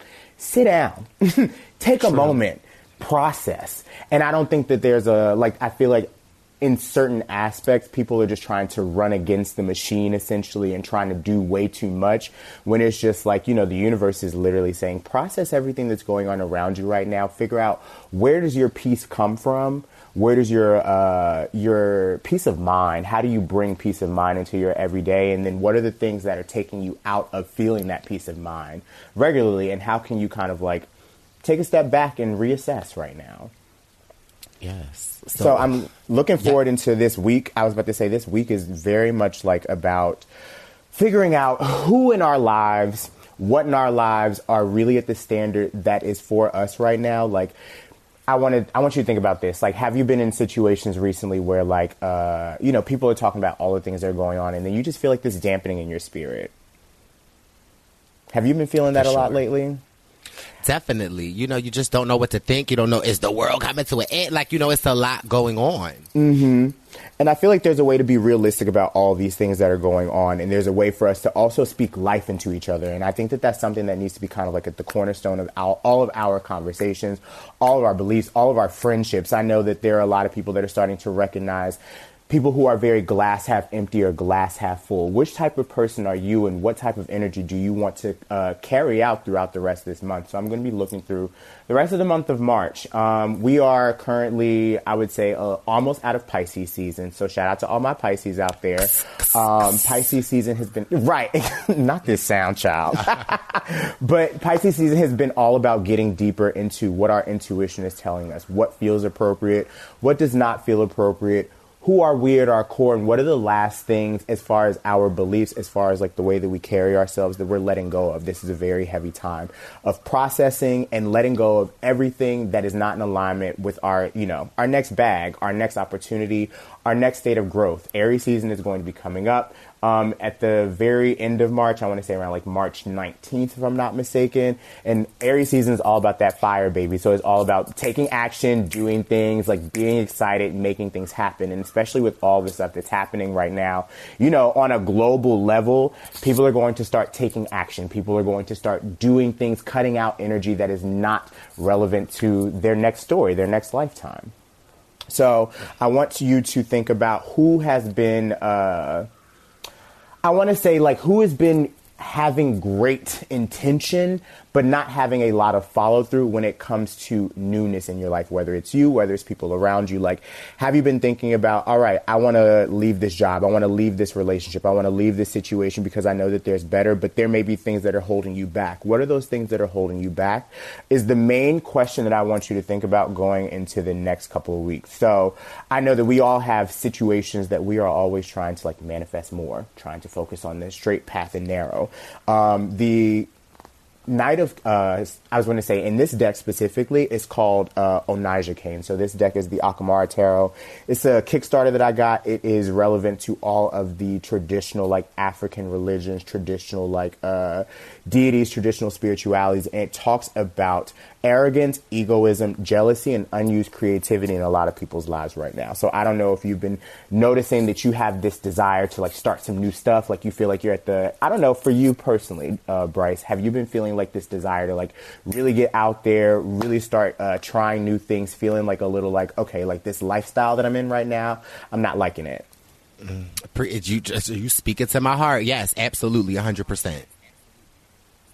I think that what is everybody is being asked right now to do is figure out what is the next step. So Aries season is the beginning of like the it's the zodiac new year. I can't remember the specific name for it, but it's just like the zodiac starts again. Aries is the first sign in the zodiac. So everybody is coming to like a close to make decisions on what's next. Um, and sometimes that takes a little bit of spontaneity. The difference between spontaneity and um, impulsiveness. I feel like spontaneity is you knowing, okay, I have this going on, I have these tools, I have this money in the bank, and I have this amount of time, so I know I can make something shake uh, impulsiveness is like not thinking through those decisions and not thinking through those steps. So you need to make sure that you are processing your conversations. You know, you can uh, look before you leap, essentially. Mm-hmm. Um, and then sometimes you know that people that are unreliable, people that are not holding their uh, holding their promises right now, are being asked to be moved out of your life. It says this calls for significant changes that's heading your way, perhaps in the form of traveling or moving house, but it may come suddenly. It says unpredictability in a partner can be suggested by the arrival of this card um, in a spread as well. So this suggests spontaneity and a change of scenery. I know that there are so many people that are sitting around right now thinking, "What am I doing? Where am I going?" Like, and you're not the only person. But I want you to recognize that the only way that that can be uh, shifted, the only way that that can be recognized and actualized is by going outside of yourself, finding like minded people. Um, everybody is in a space right now as a collective where we do not know what is going on. Mm. But it is our job to speak up and connect with others and connect with like minded souls so that way we can be able to move forward as a collective. I feel like this is where everybody is being brought back to this place of love and understanding that, like, if I see the love in you, you see the love in me, we can move forward and we can make some stuff shake. But there are always going to be forces that are around us that keep us from that guise and that mentality of love. So I feel like you need to ask yourself throughout the next couple of weeks, is this uh, is this the space that I see myself being in when it comes to somebody appreciating me, what I bring to the table, and vice versa? Is this conversation balanced? Is this energy balanced? Does this make me happy? Does this bring me joy? And am I allowed to bring joy to other people? I know that's super heavy, but these are things that we, we should be thinking about. And sometimes we struggle to give ourselves time and space to do that. Mm. Time and space, okay? Listen, I was about to say, I know that it is a. We have so many things going on. I know you busy, I'm busy, child. Things are moving, but we also have to recognize that if we don't sit down to process these things, we do not know where we are going next, and that is our job as we are growing up, as we are, you know, uh, ascending in our careers, you know, building and growing our families. We have to know the direction that we are taking one another so that way we have a goal. What is your legacy? What are you leaving? And it's all about getting excited for what's to come and not being scared of it. Being faithful, not fearful. All right? Right. So, um, next, I want to talk about the moon phases that are going to be coming up. So we have the waxing moon is talking about the energy is gaining momentum. So I don't know. Have you been sitting? You've been sitting on a project, haven't you? You've been sitting on something, haven't you? You know, just a little, maybe a couple of couple of things, one, mm-hmm. two, or mm-hmm. three. Mm-hmm. So this is very much like you knowing that things are going to be coming forward. You just have to give it some time to uh, allow this process to happen, and this is represented in the waxing moon. Um, so, a little bit more information on Miss Waxing Moon. Um, she says the situation's full of potential. Your dream can come true. More effort is yet required. Are you willing to give it? Review your goals and ensure you're still committed and keep moving forward. So, I've been talking a lot about this recently in regards to we all have plans, we all have ideas, and sometimes in our house, like if you think about it, some of the things that may be in your house, some of the things that may be in your environment, like are they representations of where you're going next? Or are they representations of where you thought you were going? And I need you to take some time to like clean up house think about what it is that you actually do want to do and make sure that you have stuff around you that represents that. A lot of times we get so caught up in where other people have directed us to go or where other people have told us that we thought we were supposed to go. And we have uh, physical representations of that in our homes. Like, you know, sometimes you have like those uh, old pictures of the mm-hmm. locations, you know, that you used to want to go to, or maybe like old relationships. You know, you got your old fling, like a picture sitting up in the house. And it's just like, no, like these things are not necessary for you to have because they're representing representing old energy that's not necessarily serving you. Um, go ahead. What about energy that's like, you know, I, I, know a lot of people will look to other people and be like, oh, that's where I want to be and I'm not where I'm at. I feel like that energy is like not good at all as well, mm. too. Like you need to focus on yourself and not what others are doing. Like you can use others as inspiration, but not using others as like, why do they have it and I don't? Why are they there and I'm not? Like, you know, sometimes I get caught up in that and I need to mm. really just center and like quarantine myself and be like, you know, you have to focus focus on what is in front of you and what that you can do to manifest something. Amen. I call that imposter syndrome because mm. it's like you are in a state of feeling like you deserve or you should be uh, further along, right? Because you're seeing somebody else's journey, somebody else's level of awareness, what they're going through, and you truly don't always know what it took to get to that place. And your journey right. is sacred. Your journey is, you know, you're unique. That's why you are here on this, you know, planet to continue figuring out what it is as far as your own personal journey is concerned. And I think a lot of people, uh, even myself included, have gotten caught up in seeing other people's growth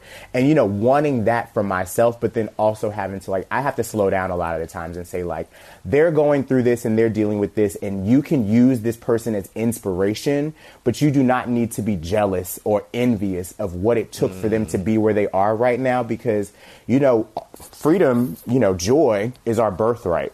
So as long as I continue to work and function in the guise of joy and in the guise of like, I know that when my time comes and as long as I continue on my path, all will be good. And I think that that's kind of like the unlearning that we are always constantly needing to bring into our lives, like reminding ourselves that, you know, what is for me is for me and it will come mm. in you know proper timing but that takes a lot of uh, affirmation and a lot of practice and a lot of uh, really just hyping yourself up um, I want you guys to look at the, I believe the full moon this month is going to be on the 23rd. Um, I think that we just had another full moon uh, on the 23rd last month, but this full moon, or excuse me, this new moon, I apologize, is going to be in Aries. And the waxing cycle happens between the new moon to the full moon. So I want you to guys to pay attention to the last week of April um, going into the, uh, excuse me, the last week of March, going into the first two weeks of April. And I want you to think about what energy are you putting out there to bring new things into your life. It talks about um, this card being a very positive omen, saying that there's a lot of work to be put in, um, and you're not quite there yet. But where do you want to go, and do you believe you can get there? Let me say that one more time. Where do you want to mm. go, and do you believe that you can get there? Okay. Either you can just keep meditating and focusing on your desired outcome, or you can make the courageous commitment to take more practical steps towards your goals. Whichever you decide, you are most certainly on the right track. So this is something I think that we've talked about before, um, but I want people to like process like what is your daily routine for yourself? Like, do you have a daily routine for yourself, Bryce?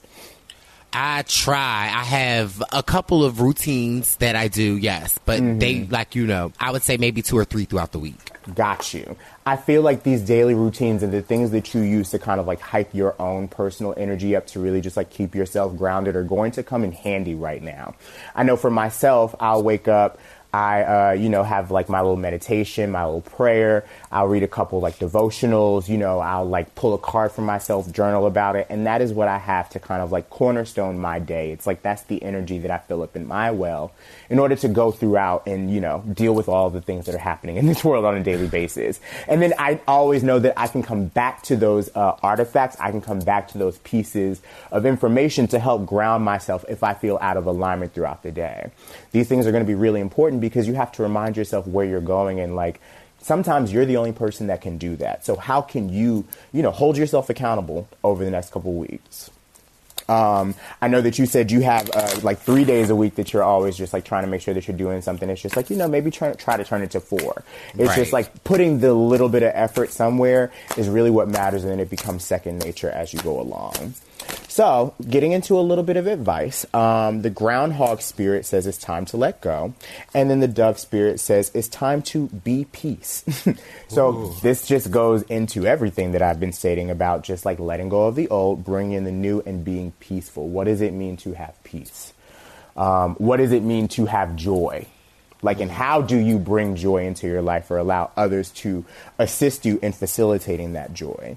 Um, I think that stability, uh, what does it mean to have stability? What does it mean to have good friends in your life? I know that this is something we were discussing earlier, are some of the key questions to ask yourself. And it's just like, what do you need to fill your cup on a daily basis? And do people take from that cup or do people fill that cup? Now, I will say there's always going to be snakes in the grass, and there's always going to be, uh, as they like to say, um, emotional vampires. Uh, are you allowing yourself to be sucked dry by other people's shit? Is my question for you. Ooh. So, um, the oracle message says endings lead to beginnings and death is a part of life. So, Groundhog Spirit's here to let you know it's time to accept the natural ending of something that's no longer serving you. We love to hold on to what's familiar, but the new needs space to arrive so growth can occur. Um, when this appears, it's a sign there's something in your present situation you need to let go of so that something new can be born, something that will far better serve you now. So when this uh, groundhog sees his shadow, he retreats to his den. So too might you yearn for a little more time to say goodbye and transition into the new. However, change is coming and it is good. So let go of your resistance. Can I say that one more time? Change is coming and it is good. so let go of your resistance. I think that this is more of like you have to talk yourself up about the good that is coming your way and the newness that is coming your way and allow it to come instead of being fearful of the change. So many people are running around in fear right now. Let's just, because y'all know I'm going to name it. So many people are running around in fear right now instead of running around in faith and doing what is necessary in order to make sure you're doing your part. make sure that you are, you know, washing your hands, taking care of those around you, showing love, like, you know, not being uh, xenophobic. Things like that. It's like really making sure that you are doing your part to hold your line. And it's like, what is your baseline for how you show up? What is your baseline for how you spread love? It says, Spring brings many blessings, and what mm. must die will always be reborn in a new form that will be right for you. Life requires change and detachment. Say farewell to whatever once served you. Get ready for something amazing to take its place. Spirit's already sending it your way. So if you feel like you got to let go of some people in order to mm. make room for new, mm. do so. I hear you. My connection broke up. You said what? Uh, huh? I said, if you feel like you have to let go of some Uh-huh. friends in order to make room for new things, new opportunities, because it doesn't have to come in the form of a new friendship. It can come in the form of a new job opportunity. It can come in the form of a mm. new career. Think Come about on. closing one door, you know, another door opens. But if you did not close that door, put the energy into closing that door, you'll never know what's on the other side. So, have you been reluctant in your efforts to revive something that's been paused, um, that's, that's past its prime and needs to die away? A situation, relationship, belief, or a habit that served you once but no longer fills you with vitality. Woo, child. Perhaps you automatically expect to see the world through a specific lens based on the familiar. This has appeared to let you know it's time to accept the past as a past. So allow yourself to feel the loss and grieve it if you need to. Any sadness will not last forever or overwhelm you. Know that the Spirit's with you and wants you to experience joy and excitement again, and this will help you through this transition from the old to the new. So keep your eyes open. For winter always gives way to spring, and endings always give birth to beginnings. For now, let yourself feel your emotions, releasing them to make way for the joy that awaits you. Spring and new growth are on their way, for that is Spirit's promise to you. So, what you waiting for this spring, Bryce? What am I waiting for? Or Mm-hmm. What you- what? yeah, what's coming your way? I was about to say you got to let it go in order to experience the new. So what we transitioning onto, baby boo? We are transitioning on to new advent- new ventures, Mm-hmm. new projects that I've been like holding off on moving forward for. And yeah, like, you know, closing the door to people that don't serve me, to people that take random hiatus for no reasons when you're always the person to check in, you're always the person Mm-hmm. to look out, and you know to you know to maybe be okay to say, you know what, maybe this should fizzle out. Maybe we should take a break. Maybe I need to focus on myself, and you should focus on whatever that you choose to focus on in your household. It's like you know, and and I'm okay with that. Amen to that. I feel the exact same way. It's all about because you know I'm in this space of like you know small business ownership and just like knowing that there's certain aspects of it you know I have to kind of like let go of as far as like you know making time for myself. I tend to make a lot more time for others than I do myself, and it's just like how do I prioritize? Like knowing that I should be first, and that other people should understand that you know because of the human experience, we all got shit going on. So Right. let me do me, you gonna do you. We gonna be good. And the dove, the dove spirit talks about. um how if you embraced peace? How if you embrace compassion? It can warm your heart. Um, it's telling you every day is a good day to meditate, to quiet any turbulence within you as you embody tranquility. And I would like to say, just for everybody out there, meditation is not sitting going on in your house every day. Like that is a great way to do it, but that's not how everybody meditates. Meditate, meditation is the art of being present. It's the art of being aware, looking at things around you and being uh, conscious of what is happening. Um, and sometimes that's just like you driving in the car, you know, uh, having your good little song going on, your little playlist happening, and you just being able to see everything that's going on around you, taking a walk in the neighborhood and just letting your music blast or letting the music of the universe go. It says, above, below, and all around you, much may be happening to distract you, but you're called to engage it with the heart of a peacemaker, asking yourself, what would peace do? Can you agree to disagree? So, have, however disturbed the waters around you, Dove Spirit's there to remind you peace without um, begins within as you reconnect with spirit through practices that awaken you from spiritual amnesia. Your true nature is as a peaceful child, but how easily you forget. You're being invited to sit in the cozy, safe nest of spirit. Soon the waters will become still and you will feel peace again. Be compassionate with yourself at this time. For all of us can forget that peace is always at hand, always there, gifted to us by spirit. Become the peace you wish to see in the world so you can reduce any suffering, performing acts of kindness and radiating love.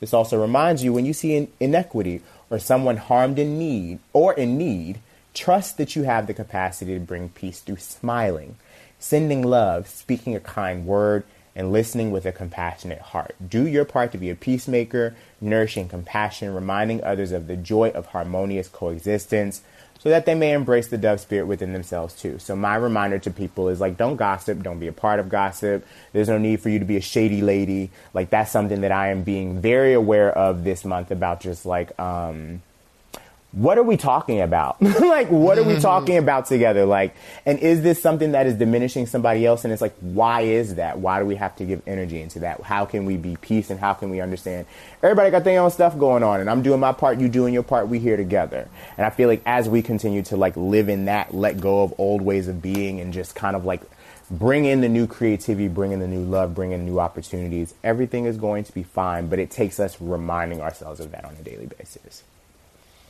Yes, for sure. Okay, no shady ladies. All right. Mm-hmm. Mm-hmm.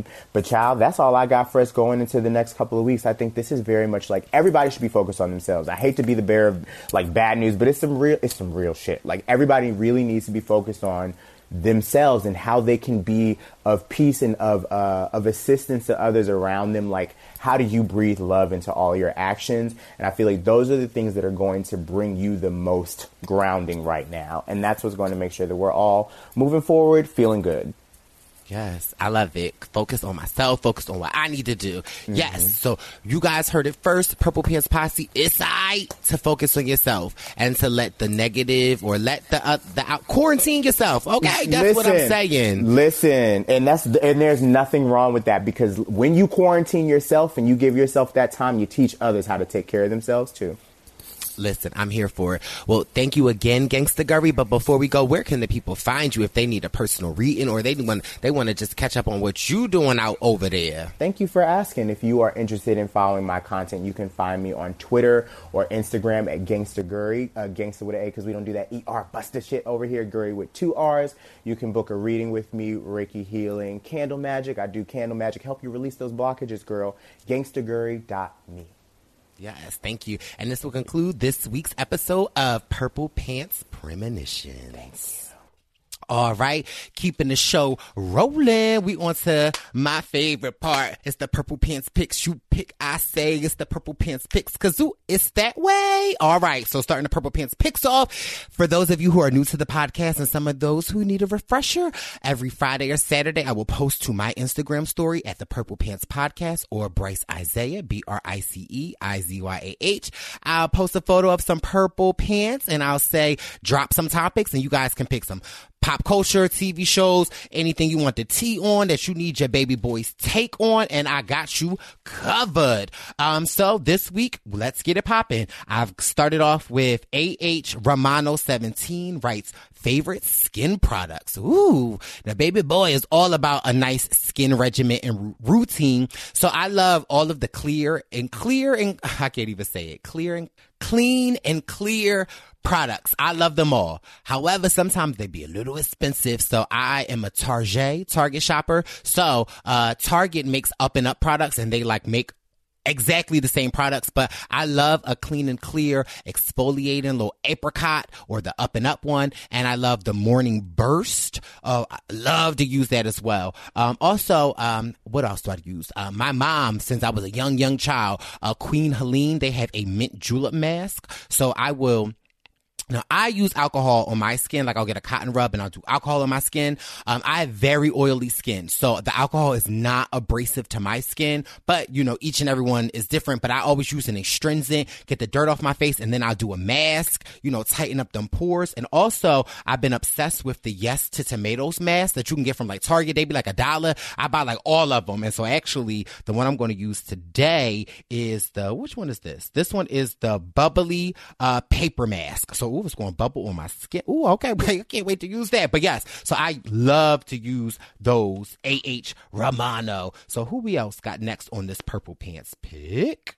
We've got D underscore Drobe writes, Hey Bryce, we all know New York is the best real housewives. No shade, just facts. I would have to agree. New York is definitely one of my tops. So I would say the housewife franchises that I watch religiously are Housewives of Atlanta, even though I fell in off Atlanta a little bit, um, Housewives of Potomac and Housewives of New York. I'm excited because New York is getting ready to come out. We know Bethenny's not on the season, so I'm curious and excited. They got a new housewife. I'm hoping that they can bring the heat and the smoke like what you looking for, but I definitely love me some Luann. I definitely love my girl Sonja. Definitely love my girl Dorinda. Tinsley is like, ugh.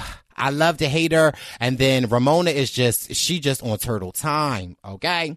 Um, what else do we have? So I got a purple pants pics from T Combs 23. She wrote, what are some fun things to do during the quarantine? And I also, I got a couple similar ones. And another one was from my girl, um, L Weigler, uh, best ways to spend time while social distancing. So I talked about this a little before, uh, in the menu, but listen, I, I, so I'm call me crazy. Sometimes on a Friday night, listen, I'll give me a little Tito's, get a little tipsy, and I'll clean my house. So there's always spring cleaning. There's always that project that we've been like putting to the back, like, oh, well, you know, you could work on. There are, listen, do a little pedicure, do a little, you know, do some fun things. You can do facial masks. You can binge watch all of the shows that I've been telling you guys to watch. There's movie times. And how about here's something like, you know, you can actually spend time with your family. Do some family activities. Pull that Uno game out. Pull that Twister out. Pull Monopoly out. Let me tell you, I had to like take a break from Monopoly because I used to play Monopoly with Sarah, the one and only Sarah, and E Barrios, and E Barrios would get so into it that it would be annoying. But there's so many fun things that you guys can do. There's so many books that you can read. Listen, just because you're quarantining your house, you can still go outside. Like, you know, you can garden. You can, like, you know, you just want to be your distance from other people. So there's just a lot of different things that you can do. Think outside the box. So don't just be like, oh my God, I'm so bored. Like, mm-mm. We ain't into all of that. There's all a whole, there's about 30 Purple Pants podcasts that you can get up on. There's a whole bunch of like different things that we've always been just so busy that we have not been able to get into. So I think there is, the the amount of things that you can do is endless. Then I had another one that was kind of sort of similar to this one. Um, Exo Exo Jill Zanin says also how to keep She writes, How to keep up with my anxiety during the corona scare. So I definitely think this is a, a tough time. We all are scared, but I don't think that you just have to take one day at a time. That's the only thing that we can do. We can only live in the moment that we are. And I think if that if you take the the necessary precautions, you know, you're washing your hands, you're keeping your distance, and you just gotta live life because at the end of the day, there's always going to be something that's we're going to be scared of. There's always going to be something that we need to take precautions of, but it's how we react in those moments. So XO, XO, XO, Jill Zanin, girl, you'll be fine. Just breathe, take take it, slow it on down, do what you need to do, and have time for yourself. That's what's most important. To have time for yourself to decompress. Have a great support system, friends that you can lean on during this time, and you got me, boo. So we good. We ain't we ain't we gonna worry about nothing like that. Um, I got a great one from Silly J Ho. Um, how do you fight loneliness? How do I get out of this funk? Girl, listen. I, we, you, me and you are in the same boat. I live by myself. I'm single. Um, and so sometimes at night, night times can be a, a hard thing. Sometimes before I go to sleep, I'm like, child, where my man at? Well, I'm in this bed by myself. But it is a choice. And that is the thing that I am learning and that I know is that it's a choice. And like, you know, sometimes we can be lonely, but we don't have to be go through the motions of it. And of course, like, yeah, it's healthy for us to want a partner, want companionship, but sometimes that's just not what life is. And sometimes we have to lean into other things that life is giving us, lean into our work, lean into our friends, lean into other things that provide us happiness. And when we stop thinking about things, then a lot of the time the universe will give us what we want. Another thing for me though, um, a lot of times when I go to sleep at night, I'm like, oh, I'm lonely. I wish I had somebody to cuddle with. So what I've been trying to do is I normally do like morning workouts. I've been trying to do my work workouts for at night. So I'll do like, you know, a 30, 45 minute workout at night. So by time it's for me to get into bed, baby boy ain't got time to be lonely. I'm jumping in that bed, well, jumping in the shower. Then I'm jumping in that bed and I'm asleep. But I definitely think it's, you got to utilize your natural supports that you have around you, um, and have a friend and talk about it. But it is a difference in letting the loneliness captivate captivate you. I, i'm making that word up but y'all know what i'm trying to say. But to captivate you or it is uh, okay to say you know what? I, I wish i had someone and maybe what are we can we do about it? Like you know what, are you dating? Are you talking to other people? There's definitely ways that you can go about that. So i hope that helped boo. Who, what we got next? Um oh phil tastic i love phil tastics Philtastic One wrote, people hoarding toilet paper during a virus outbreak. It's not like a hurricane is coming. Baby, Phil, I already talked about this, but yes, why is y'all buying this toilet paper? What are y'all doing?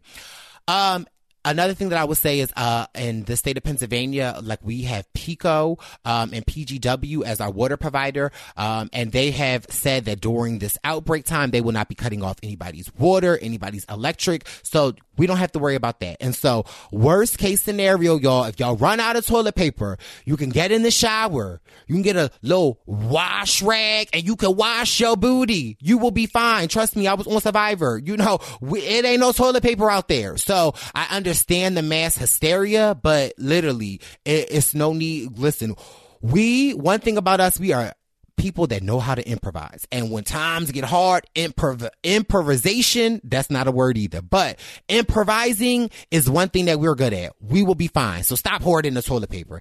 And baby, the question that I got about a thousand times. Okay. Oh, then I got another one. I got one from Box Boy Mugga. Uh, that's actually my little cousin named Kevin. He says he writes handicap relationships. So little backstory. My cousin Kevin is paralyzed. He actually was shot about four times, maybe about six years ago. And so he's actually in a wheelchair. Now, Kevin's one of the coolest people that I know. And so obviously he's writing about handicap relationships. I think that handicap relationships are great. Um, and I think people need to be more open to relationships. Just because you're in a wheelchair just because you might like not have a limb that doesn't stop you from being a whole person with feelings and love and being able to give yourself to other people. And i think more people need to be open to that. Sometimes, like I, I had talked about it before, sometimes we have this envision of our Prince Charming or our princesses to look a certain type of way when really we've got people in our lives that could be that, but we are too vain or we are too self-centered to actually see that. I, I actually am totally here for that. I actually, when I was in, college, I stayed telling y'all all my tea. Uh, hold on, wait. Let me wet the whistle. Let me get listen. Let me get my emergency on. Mm. When I was in school, I actually, um, it was my sophomore year at Temple. I had a class with this young fellow and he was like legally blind.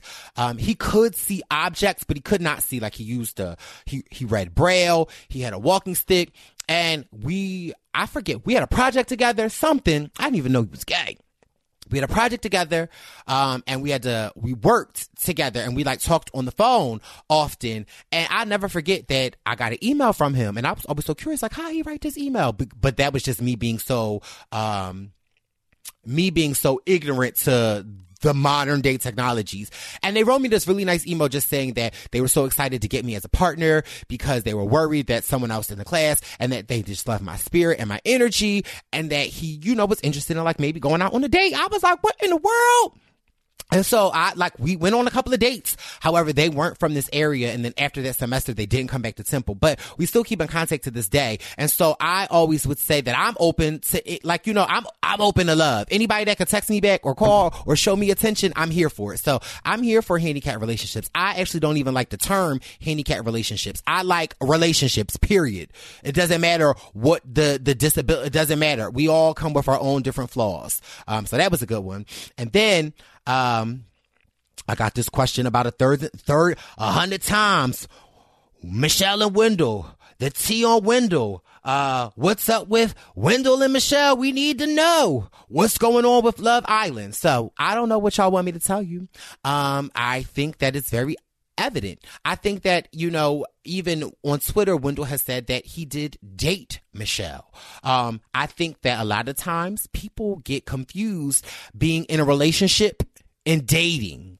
Okay, it's it's a, it's a whole different ball game. You can date someone. You could be in a relationship with someone. Obviously, you know, Wendell and Michelle, they might need to figure out what they you know, their what word I want to say. They might want to get on the same page, but obviously, you know, they they kicked it. What you want? They kicked it. I, I wasn't there. I, baby boy minds my business. They kicked it. Well, let's stay tuned to, to Ex on the Beach this Wednesday and see what's popping. But that's going to conclude this week's Purple Pants picks. I have a really good advice with Bryce, so let's move on into that. Hi, Bryce. I finally fully realized and accepted that I am bisexual. A few years ago, and after a few months of being more comfortable with it, I came out with friends. I told my parents they didn't get it, asking questions like, So are you gay? Is it just a phase? And, but are you going to end up with a girl, right? They understand it better now, but it's something they rather not talk about. If I mention dating, they default to female pronouns, and when I redirect them to he or they, they change the subject and questions to serious uh, seriousness of the attraction and the quality of the person.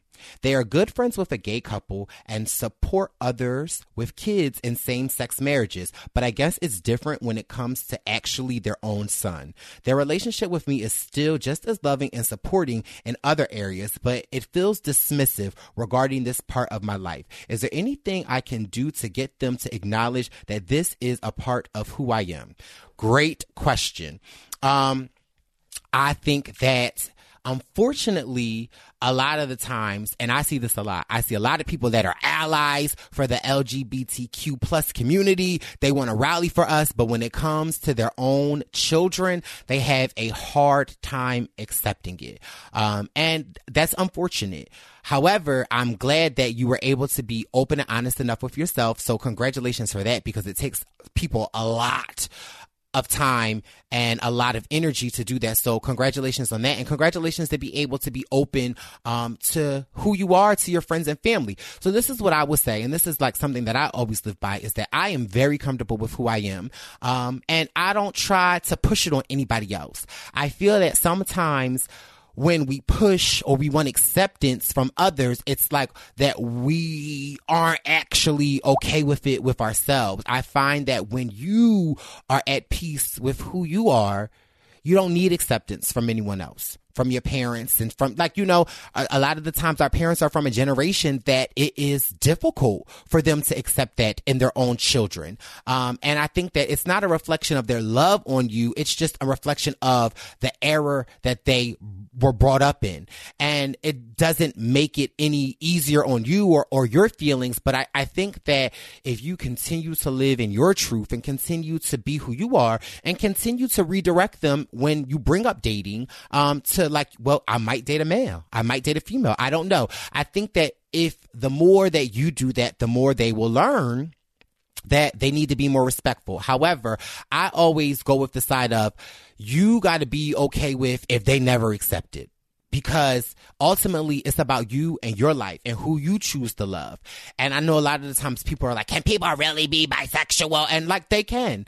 And I've always said that again, sexuality in my opinion is something that is fluid. It's not just like black and white. It's not just gay straight. It's not any of that. It's fluid and there's fluidity and there's like, you know, there's attraction. And just like I was just talking on, my purple pants pics, like love is love. Relationship is relationship. You can connect with somebody and it be okay okay. And I think the more and more that you are okay with it, um, and just kind of reading the email, I question whether or not you are a hundred percent okay with it. And obviously that comes with time and comes with more support. But I would just say continue to surround yourself with your friends that support you and really lean into that because your family may never accept you and that's okay. But it does not mean that they don't love you any less. It just means that that's, that, that's a flaw of theirs. And it's hard for them to accept it. However, you, we've got to continue to move the needle forward and we have to continue to live our life and you have to be happy with who or whatever that you decide that you end up with.